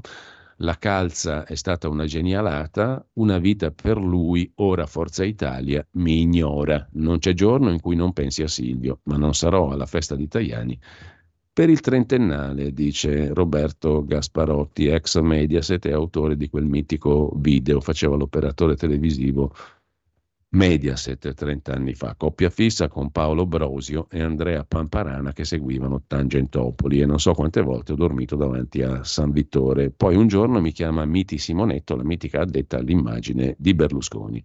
E lì nasce poi la discesa in campo del 26 gennaio del 94. Mentre a proposito di Amarcord c'è sul Corriere della Sera di oggi anche un'altra celebrazione il ventennale della nascita della Casaleggio e Associati, che proprio oggi compie vent'anni dalla sua fondazione. Ha lavorato tra gli altri con Antonio Di Pietro e poi Beppe Grillo. Oggi Davide Casaleggio sul Corriere della Sera ricorda questi vent'anni, quel viaggio con papà per incontrare Grillo. All'inizio ci disse di no. Volevamo curare il blog, rilanciammo offrendoci di curarlo gratuitamente in cambio di poter definire con lui un nuovo show e quello fu l'inizio, ricorda Davide Casaleggio. Eh, sempre in tema di anniversari, 23 gennaio del 94, l'attentato della mafia allo stadio olimpico, la strage allo stadio, tutti quei segreti nascosti da 30 anni. Se ne occupa Marco Lillo sul Fatto Quotidiano, l'inchiesta dell'Utri indagato per gli eccidi del 93 per l'attentato romano un docufilm su TV Loft con Padellaro. Dopo 30 anni la Procura di Firenze ancora indaga sulla mancata strage dello Stadio Olimpico del 23 gennaio del 94. C'è anche a proposito di Amarcord sul Corriere della Sera la notizia di Renzo Bossi che si è sposato con eh, una, una, ragazza imprenditrice rumena dell'alta profumeria, Isabella Corina Juncu, dalla politica ai formaggi, che adesso produce col fratello La vita e le nozze del Trota, il profilo Instagram, le capre della fattoria, Renzo Bossi, il colpo di fulmine per Isabella, scrive il Corriere della Sera. Infine su Repubblica, poi andiamo in pausa, nell'eremo dei preti che sfidano Bergoglio un reportage eh, da Viterbo di Jacopo Scaramuzzi, Salveremo la Chiesa dall'eresia modernista, l'iniziativa nella tuscia del trampiano Monsignor Carlo Maria Viganò, 83 anni, e sua l'iniziativa dell'eremo che accoglie i preti anti-Bergoglio. Carriera in Vaticano, ex nunzio apostolico a Washington, Novax, simpatizzante di Trump e Putin, denuncia i complotti globalisti e si batte contro Papa Bergoglio, scrive la Repubblica. Eh, l'intervista a Gianluca Limonti sulla verità, l'abbiamo detta prima, molto interessante, Fabio Dragoni a pagina 6, avvisate le Cassandre, i disastri naturali non sono in aumento, dice il professor Alimonti. Invece su voci dalla Germania.it vi segnalo in home page un articolo da Berliner Zeitung sul sabotaggio del gasdotto Nord Stream. A Berlino conoscono la verità, ma perché il governo tedesco tace, mette il silenzio sull'intera vicenda. Con questo ci fermiamo uh, un attimo adesso uh, e sentiamo anche il terzo brano musicale della giornata. Stai ascoltando Radio Libertà, la tua voce libera, senza filtri né censure, la tua radio.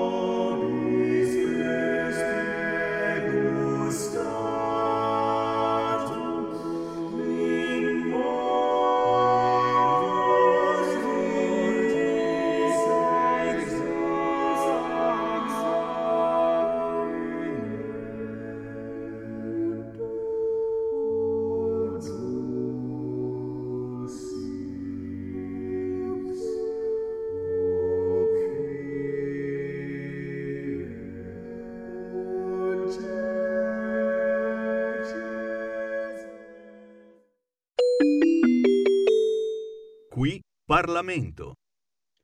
E come vi dicevo prima abbiamo con noi, lo saluto e lo ringrazio, Riccardo Molinari, capogruppo della Lega alla Camera e segretario della Lega in Piemonte. Buongiorno Riccardo e grazie. Buongiorno, saluto a tutti. Faccio solo in tempo a dire 22 gennaio 1575, col calendario musicale siamo andati indietro niente po', po' di meno che al 500, la regina inglese Elisabetta I concede ai compositori Thomas Tallis, William Byrd, del quale abbiamo sentito un'ave verum corpus, il monopolio della stampa musicale. Questo per chi ci segue fedelmente anche nella musica. Intanto, eh, Riccardo, andiamo subito al dunque. Che settimana si apre per quanto concerne la Camera dei Deputati da oggi 22 al 26 gennaio? In primo piano cosa c'è? Oltre alle interrogazioni e risposta immediata del Presidente del Consiglio Giorgia Meloni mercoledì 24 gennaio alle ore 15 in aula, poi c'è il decreto sicurezza energetica, ma ti lascio subito la parola. Quali sono gli appuntamenti principali? No, certamente, eh, come giustamente dicevi, la presenza, la presenza del Premier eh, mercoledì è importante perché insomma, c'è il Premier question time, quindi l'interrogazione diretta alla Presidente del Consiglio che mancava da un po' di tempo. E poi ci sono diciamo, due provvedimenti rilevanti questa settimana che sono uno di legge energia, come ricordavi, che arriva in aula mercoledì e prima però, mh, mm, cioè domani, eh, arriva il, l'accordo internazionale con l'Albania sulla ripartizione dei migranti. Quindi avremo l'accordo sull'Albania e il decreto di energia, il premio question time e poi ci sono un'altra cosa insomma, politicamente rilevante sarà la mozione di sfiducia Sgarbi che sarà in calendario. Sì. Tra quello poi ci sarà la relazione della Commissione Affari Europei sulla presenza dell'Italia nell'Unione Europea, con la relazione che si fa tutti gli anni, e un altro provvedimento sulla cucina italiana, insomma, un provvedimento di questo tipo qua, sul maestro della cucina italiana, sulla, una cosa di questo tipo. Ecco. Però diciamo sì. che due, due provvedimenti importanti sono quelli energia e Albania. Ecco, per quanto riguarda il protocollo Italia-Albania, cosa c'è da attendersi di concreto? Tutto, abbiamo sentito tutte le varie polemiche in, in, relazione a questo accordo. In pratica, il tuo giudizio qual è su questa intesa? Ma insomma, sicuramente va nella direzione giusta perché in qualche modo permette all'Italia di fare un accordo con un paese terzo come l'Albania, cioè un paese fuori dall'Unione Europea, con eh, l'ottica diciamo, di disincentivare le partenze nel nostro paese, perché praticamente si prevede che l'Albania possa ospitare fino a 3.000 immigrati per volta per fare, diciamo, per esprimere tutte le pratiche di riconoscimento del diritto d'asilo e diciamo che ha la funzione di deterrenza, insomma, la funzione di, questa, di, questa, diciamo, eh, di questo accordo, lanciare il messaggio nei paesi africani per chi vuole partire che se si arriva comunque non si ha la certezza di restare in Italia e insomma eh, c'è questa possibilità di essere ospitati fuori. È un segnale, diciamo, chiaro che 3.000 persone poi non risolvono il problema, però sicuramente eh, era nel programma del centrodestra quello di creare degli hotspot fuori dall'Italia e questo diciamo che è un primo passo. Poi l'obiettivo dovrebbe essere quello di farli nei paesi di partenza, quindi in Nord Africa, nelle coste libiche piuttosto che tunisine, però insomma eh, quello in Albania è già un primo passo nella direzione di cui abbiamo sempre parlato. E la revoca di Sgarbi a sottosegretario, come prevedi che vadano le cose? Ah guarda, io non ho idea di cosa intenderà fare la Meloni, insomma la vicenda la, si conosco, la conoscono tutti, io penso genericamente quando c'è una mozione di sfiducia delle opposizioni è il modo migliore per blindare qualcuno, perché se la mozione viene fatta dalle opposizioni si vota contro e quindi si rafforza la, la, la posizione della persona. E non so poi al netto della mozione che penso che verrà bocciata quale sarà poi la posizione della Meloni su questa vicenda, anche perché è una vicenda che onestamente non ho approfondito, quindi ho letto qualcosa sui giornali, eh, immagino che aspetterà di vedere l'esito diciamo, giudiziario della questione e poi deciderà cosa fare. Chiaramente eh, Sgarbi ha già detto che non ci pensa neanche a dimettersi, quindi mm. eh, boh, staremo a vedere. Ecco Riccardo, sabato è il giorno della memoria. Oggi abbiamo letto svariati articoli anche in relazione agli ultimi fatti o fattacci, tipo quello di Vicenza con il blitz dei centri sociali per gli stand di Israele alla Fiera dell'Oro. Siamo di fronte, secondo te, in generale a antiebraismo vero e proprio o a legittima critica delle posizioni politiche di Netanyahu? No, no, no, secondo me è qualcosa di più profondo, nel senso che eh, questo sentimento antisemita sicuramente c'è, eh, io però lo, lo vedo diciamo, inserito in un'ottica di anti-occidentalismo, lo dico, la dico in questa maniera qua, nel senso che c'è una parte della popolazione che tutto quello che è diciamo, mh, occidente, quindi anche in questo caso la guerra in Israele è di fatto uno scontro tra il fondamentalismo islamico e diciamo, un paese occidentale, una democrazia occidentale. C'è una parte del paese che è contro diciamo, la sua cultura, che è contro l'Occidente, che è distruttiva verso se stessa e quindi prende ogni tema eh, in cui c'è uno scontro diciamo, di cultura, di civiltà con l'Occidente e lo cavalca contro. Io la vedo, la vedo, la vedo in quest'ottica qua e questo eh, vale, vale, su questo conflitto come vale su tante, purtroppo su tante altre, su tante altre questioni. E in questa vicenda diciamo, della guerra israelo-palestinese l'antisemitismo si è fatto sentire forte, abbiamo visto manifestazioni della sinistra dove addirittura c'erano esponenti politici eh, che avevano intorno gente con i cartelli eh, che la Palestina doveva essere libera dal fiume fino al mare, che vuol dire distruggere lo Stato di Israele, senza che nessuno dei vertici del PD si indigni.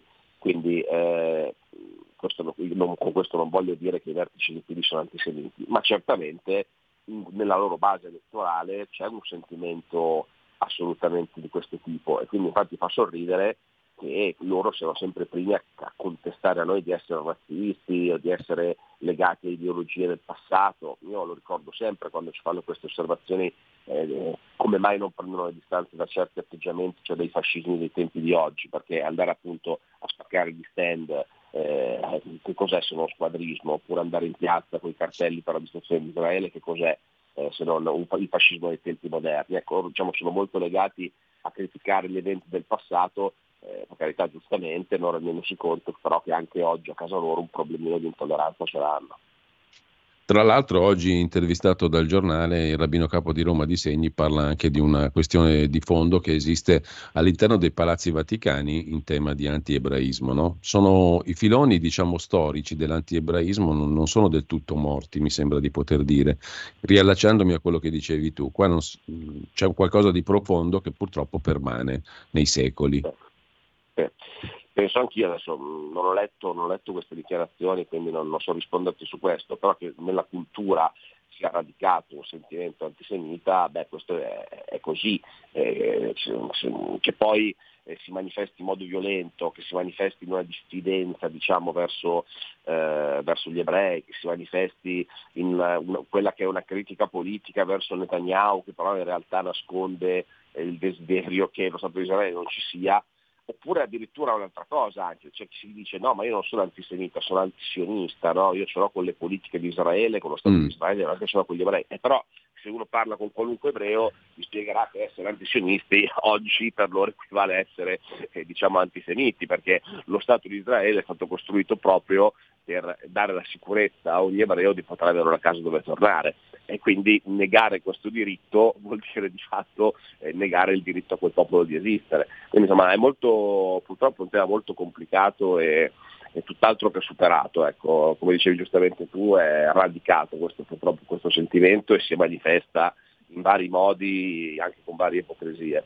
Però ripeto, è un problema che oggi c'è soprattutto mh, in una certa sinistra, ecco, eh, che non perde occasione per manifestare questi sentimenti. Eh, due questioni prima di salutarci, mm, Riccardo. La prima, avrai visto il quotidiano La Stampa, il quotidiano della tua regione, la tua città di Torino, eh, apre con una contrapposizione, pompando diciamo così, una, quella che sembrerebbe essere una contraddizione, anche se in retroscena, così da poter smentire tutto domani o subito. Cioè, in, so, in sostanza, Salvini diserta il vertice sul piano Mattei per l'Africa domenica e lunedì prossimo, gelo sul progetto di Meloni. Mi sembra una cosa un po' enfatizzata, ma lascio a te un commento su questa apertura. Stavo guardando la rassegna prima che tu mi chiamassi, ho letto il titolo, non ho ancora letto il pezzo. Andrò a leggerlo, ma insomma, immagino che magari se, se il vice premier non andrà a questo incontro avrà altri impegni istituzionali, insomma non credo che sia mh, che, che il vice premier sia obbligato a partecipare a un incontro eh, della premier Meloni su questo argomento, evidentemente avrà altri impegni, avrà altre cose da fare, insomma non credo che sia un segnale politico non voler andare all'incontro del piano Mattei. Comunque andrò, andrò a leggermelo anch'io perché ho visto il titolo in prima pagina, ma non sono ancora eh, Anche perché mi pare che sul piano Mattei non ci siano obiezioni di fondo no? tra gli alleati no. della, del centrodestra, o sbaglio? Assolutamente, è sempre stato, ripeto, mm. come l'accordo con l'Albania, insomma fare gli hotspot fuori dall'Italia era un programma di tutto il centrodestra, anche investire risorse nei paesi africani per evitare le partenze, quindi l'aiutiamoli a casa loro, è sempre stato diciamo, un punto del programma di tutto il centrodestra, quindi non c'è nessun motivo di frizione su questo. Mentre un'altra questione ti volevo porre un po' alla Marchese del Grillo, eh, il vice ministro di Fratelli d'Italia Cirielli l'ha messa così, la questione è quella delle regionali e dei candidati alle regionali. Cari amici e cari colleghi del centrodestra, guardate che il primo partito siamo noi, voi dovete essere umili e rapportarsi con noi in maniera appunto umile, perché il primo partito siamo noi. L'avvertimento il vice ministro, un po' da Marchese del Grillo direi, un po' scherzando, lo ha fatto avere a Forza Italia per il caso della Basilicata, però insomma cosa dobbiamo prenderlo come un principio generale? I primi siamo noi e voi state in riga, cari Beh, soci. Loro sempre avuto questo atteggiamento, cioè loro continuano a comportarsi eh, come quando avevano il 3%. Quando avevano il 3% loro avevano questo atteggiamento aggressivo per cui minacciavano di rompere continuamente per avere più di quello che gli spettasse. No? E queste le trattative sui comuni, alle regioni, eccetera. Adesso che hanno il 30%, e quindi dovrebbero cambiare l'atteggiamento, cioè dovrebbe essere esattamente opposto, no? quando poi sei il primo partito dovresti essere tu che concedi di più agli alleati che in quel momento hanno meno consenso per tenere l'equilibrio, l'atteggiamento continua a essere lo stesso, cioè vogliamo tutto noi. Eh, per carità, eh, questo è sempre stato l'atteggiamento loro, eh, della vecchia N di Fratelli d'Italia, secondo me in ottica generale ci sta che insomma, un partito che passa dal 3 al 30 possa tenere un riequilibrio diciamo, delle candidature, è nell'ordine delle cose, e ritengo che però insomma, la, la, sfida che dovrebbero raccogliere gli amici di Fratelli d'Italia è quella di presentare candidati vincenti, sono così forti nelle regioni che vanno conquistate, quindi nelle regioni come la Toscana, l'Emilia Romagna, la Puglia, la Campania, quelle che sono guidate dal centro-sinistra. E fare un gioco di cannibalizzazione all'interno della propria coalizione, dei propri alleati, boh, lascia una, un'operazione che lascia il tempo che trova, ripeto, poi è, è più che legittimo chiedere un, un riequilibrio, magari insomma un, un, maggiore sensibilità ed evitare di avere questo tipo di toni sicuramente migliorerebbe il clima, ecco. così non si allora, va a clima. Io ringrazio come sempre Riccardo Molinari, buona settimana, buon lavoro Riccardo. Grazie Giulio, un saluto agli ascoltatori. E noi facciamo adesso un'altra piccola pausa musicale in vista dell'apertura della trasmissione eh, La Grande Città con Carla De Bernardi. Tra pochissimo ci ascoltiamo nel frattempo 22 gennaio 1924 J.J. Johnson, compositore americano, trombettista jazz nato ad Indianapolis e morto nel 2001. The Cape Verdean Blues, ci ascoltiamo adesso. Stai ascoltando Radio Libertà. La tua voce libera, senza filtri né censura. La tua radio.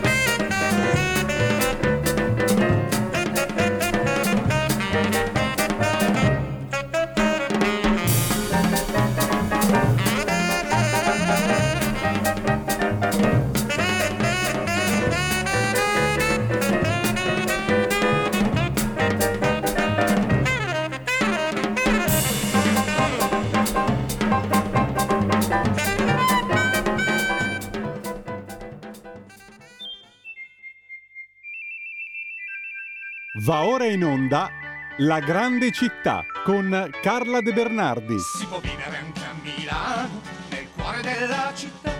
C'è tanta gente in giro per le strade, c'è tanta elettricità, sia tutto portata di mano, non si scappa dalla realtà. Alle 4 del mattino Milano diventa un posto molto strano. Eccoci qua con Carla De Bernardi, abbiamo macchinato un po' per collegarci telefonicamente, anzi via Skype, eh, c'è anche il consueto ospite del lunedì mattina, come puoi sentire Carla. Intanto buongiorno a te e buongiorno a tutti. Il caso che fanno qua in, nella casa vicino a me, stanno trapanando il mio muro e fanno un Eh, caso. stamat- stamattina abbiamo un po' di rumori esterni, ma questo genera così vita, diciamo, simpatia. spero che, spero che chi ti ascolta ci senta. Sì, ci, ci sentono di sicuro. Intanto ti lascio subito la parola. Anzi, a, proposito, prima di tutto, il libro, quando è che esce il nuovo Allora, libro? il libro stiamo aspettando, come ti dicevo, la mh, prefazione di Gian Giacomo Schiavi, che però io non sollecito, uno per non rompere le balle a Gian Giacomo e due perché siccome siamo a fine gennaio e non è proprio la- il momento ottimale per uscire con un libro, eh, se ci spostiamo un pochino verso la metà di febbraio, cosa che sta succedendo, se non addirittura verso la fine, tutto sommato è meglio perché non mi senti? Sì, sì, ti sentiamo Carla. Sentiamo Perché anche un bel gennaio È un brutto mese per uscire con un libro, Mm. per cui io non sto insistendo con Gian Giacomo, ripeto, no- uno per non sfracellargli i, i casa- i cabasisi, come dice eh, Montalbano, e l'altro perché tanto uscire a fine gennaio, uscire a metà febbraio non cambia nulla, tanto non siamo usciti a Natale, che era, che era quello che io avrei voluto, Sì. E, e mi sembra che forzare la mano per uscire il 25 gennaio invece che il 15 febbraio non abbia senso. Anche perché poi le presentazioni fatte in primavera sono più divertenti che fatte in inverno, no? Eh beh sì, tendenzialmente direi di sì, a sto punto Quindi, e poi dirò un'altra roba, che oramai sono arrivata a un punto della mia vita, per anagrafe ovviamente e per riflessioni varie, che a me forzare le cose non mi piace. Cioè, questo libro, come tutti i libri, eh, ha il- come dire, un- c'è un detto latino che dice che ogni libro ha il suo destino.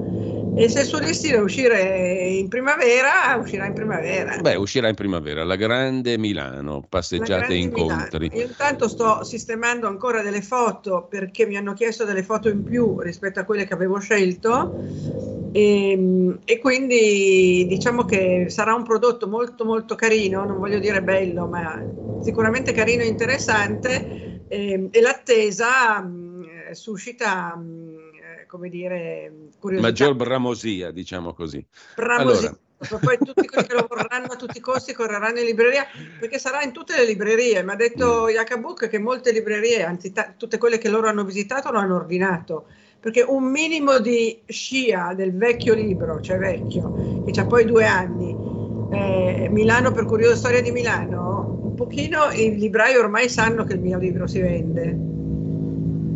Beh, bene, allora aspettiamo soltanto qualche settimana, poi ci siamo, dai. Esatto, allora adesso io oggi, l'altro giorno abbiamo troncato improvvisamente perché mancavano, mancava Sì. come solito il tempo, ma niente di grave, il tema Crescenzago che in realtà sarebbe finito, ma ci sono due o tre cosette divertenti da dire perché ci sono un paio di eh, notizie gastronomiche che riguardano, che riguardano Crescenzago. A parte appunto che vi avevo detto che Primo Levi ha lavorato nel 1942-43 prima di unirsi ai partigiani alla Vander, che è la produttrice di Ovo Maltina, e lui non deve aver amato molto Crescenzago, perché senti cosa scrive.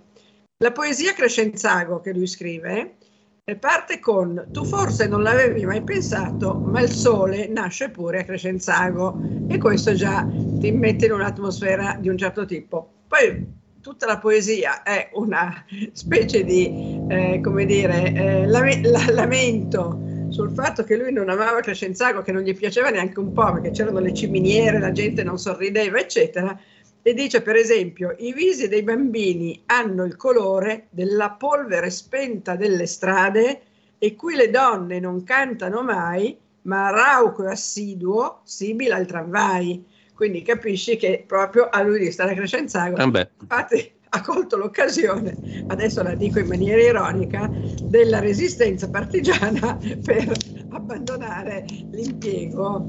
Però a eh, Crescenzago eh, nacque la Simmental, anche questo ve l'ho accennato l'altra volta. Vi ho raccontato come nacque la Simmental? No, no, no, caro, ecco. no. Allora, la cosa è carina perché c'era a Milano in Galleria Passarella un certo Shor, El Schorpeder, il signor Pietro, che aveva una, una gastronomia.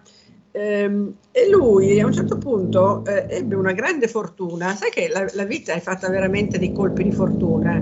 Se hai un colpo di fortuna ti, ti, cambia veramente l'esistenza. E lui la cambiò perché il Schorpeder, che aveva questa gastronomia ed era un sempliciotto, arriva a un certo punto il signor Gondrand che aveva come ospiti i, eh, i banchieri von Willer che avevano fatto una trasvolata delle Alpi e volevano mangiare. E allora chiedono al eh, Schorpeder eh, di preparare qualcosa. Il Schorpeder non aveva niente di pronto ma aveva fatto delle sperimentazioni con il pollo in gelatina che nessuno si filava, cioè ogni volta che lui proponeva il pollo in gelatina tutti storcevano il naso, invece i banchieri von Willer si apprezzarono talmente il eh, pollo in gelatina del Sorpener che gli eh, offrirono di fare una partnership, oggi si direbbe, e, e, e, lui con quello poté aprire uno stabilimento. E lo aprì proprio a Crescenzago, dove poi suo figlio Alfonso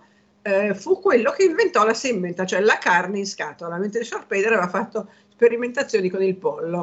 E, tra l'altro c'è un sito che si chiama La Gobba dove si trovano tutte queste notizie che è molto carino, quindi se avete voglia di trovare informazioni su, su Crescenzago ma anche sugli altri borghi li trovate sul sito La Gobba. Poi un'altra eh, escursione gastronomica la facciamo perché eh. Trapano e la tosse. È il bello della diretta, diceva Gianni Minà, no? E siamo a posto.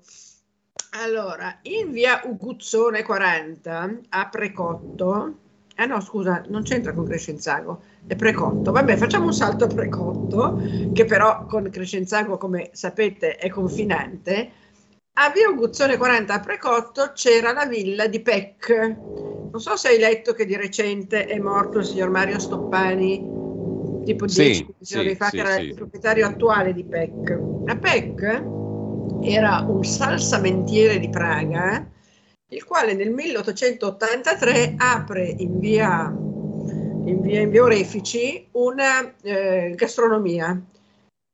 Perché lui faceva, eh, la, trattava i cibi, li affumicava alla maniera ceca e quindi era una novità. E quindi il signor Peck fece parecchia strada. Fece parecchia strada fino a comprarsi questa prodigiosa villa in via Uguzzone 40, di cui oggi c'è soltanto ehm, il grande portale in pietra, eh, con una parte della, della, della recinzione de- pilastri di pietra che reggevano il- la recinzione della villa, e però al posto della villa che non c'è più c'è un parco pubblico che si chiama Parco Panza. La chiesa della, di Sant'Uguzzone, sempre del signor, come si chiama, eh, Peck, non c'è più neanche quella, era di fronte.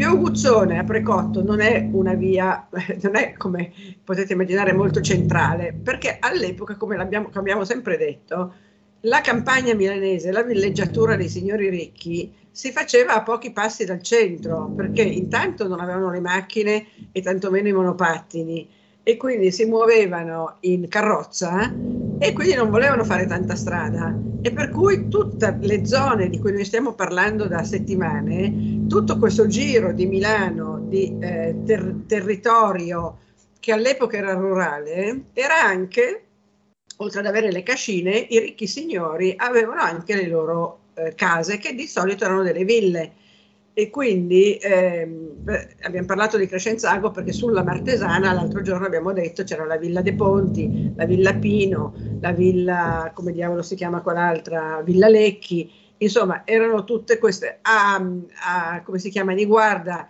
cioè Villa Clerici, Clerici era, ne parleremo quando parliamo di Niguarda meglio, era comunque un signore che aveva delle fabbriche di seta a Como e quindi aveva un palazzo bellissimo che c'è tuttora in via Pontaccio a Milano, eh, dove c'è la sede centrale della Casa d'Asta Il Ponte, che infatti gli uffici del Ponte sono pieni di affreschi e, ehm, e, di camini e di cose bellissime, ma lui però da via Pontaccio andare a Como non gli era così comodo, quindi si era fatto questa meravigliosa villa Clerici a Niguarda, una villa del Settecento veramente pregevole, eh, appunto ne parleremo, e da lì raggiungeva Como in cinque minuti perché c'era la strada cosiddetta eh, Valassina, quella che eh, attraversa di guarda, si chiama mi sembra via Ornato, anche lì ci sono veramente tante belle cose da raccontare. Vedo che sono le 9.29, quindi eh, ah, al posto della Vander dove lavorava eh, Primo Levi, adesso c'è Cargo High Tech,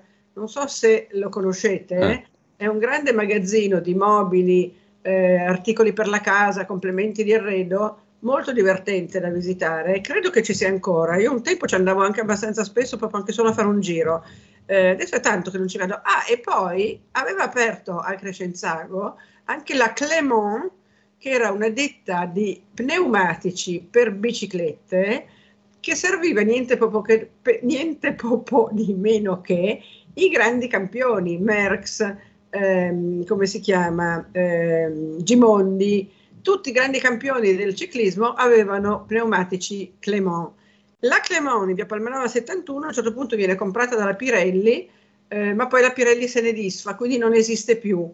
Però credo che eh, chi ama il ciclismo eh, conosca molto bene questa, questa marca di pneumatici.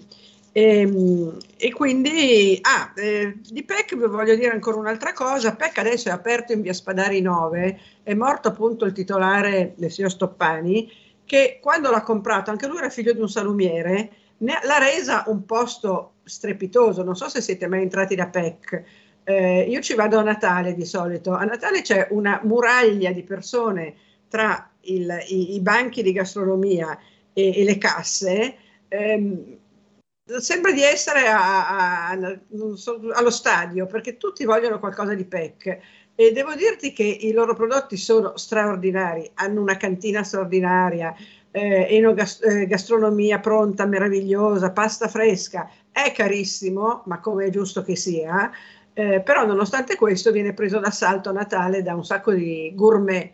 Da poco ha aperto anche un ristorante a City Life, io ci sono passata davanti, non ho osato sedermi perché eh, temevo che so, anche solo sedersi avesse un costo, però eh, io lo segnalo perché comunque City Life è, è uno dei, dei, luoghi di Milano dove oggi tante persone vanno proprio a passare sì. il pomeriggio. Mia sorella, per esempio, è una di queste. Mi dice sempre: Vieni con me a City Life. Dico no, io non amo andare a City Life a passare il mio tempo, amo a fare altre cose, però non abito lontano, per cui ogni tanto ci passo e, ehm, e, ho scoperto una cosa di City Life che poi vi eh, racconterò la volta prossima, e cioè che è un museo a cielo aperto. Non c'entra con la grande città perché siamo in pieno centro, o quasi in pieno centro, zona fiera, ex zona fiera, ma è divertente il museo a cielo aperto di City Life.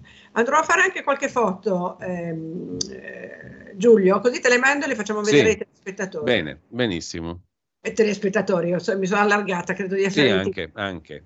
anche. Ci sono anche telespettatori effettivamente sul nostro canale 252. È vero. E allora un bacione. Grazie a Carla De Bernardi, come Tu sempre. stai bene, Grazie vero, mille. vero? Sì, diciamo di sì. Papà? Eh, quello è un altro capitolo. Comunque, grazie Carla. E, Ciao, un bacione, quando, quando vuoi dammi notizie. Senz'altro ci, ci risentiamo. Una giornata a tutti, buona settimana. Avete ascoltato La grande città con Carla De Bernardi. Della gente che vive, che lavora, che si diverte, che respira in mezz'ora da piazza del Duomo, arrivi dove vuoi. Alle 4 del mattino Milano diventa un posto molto strano.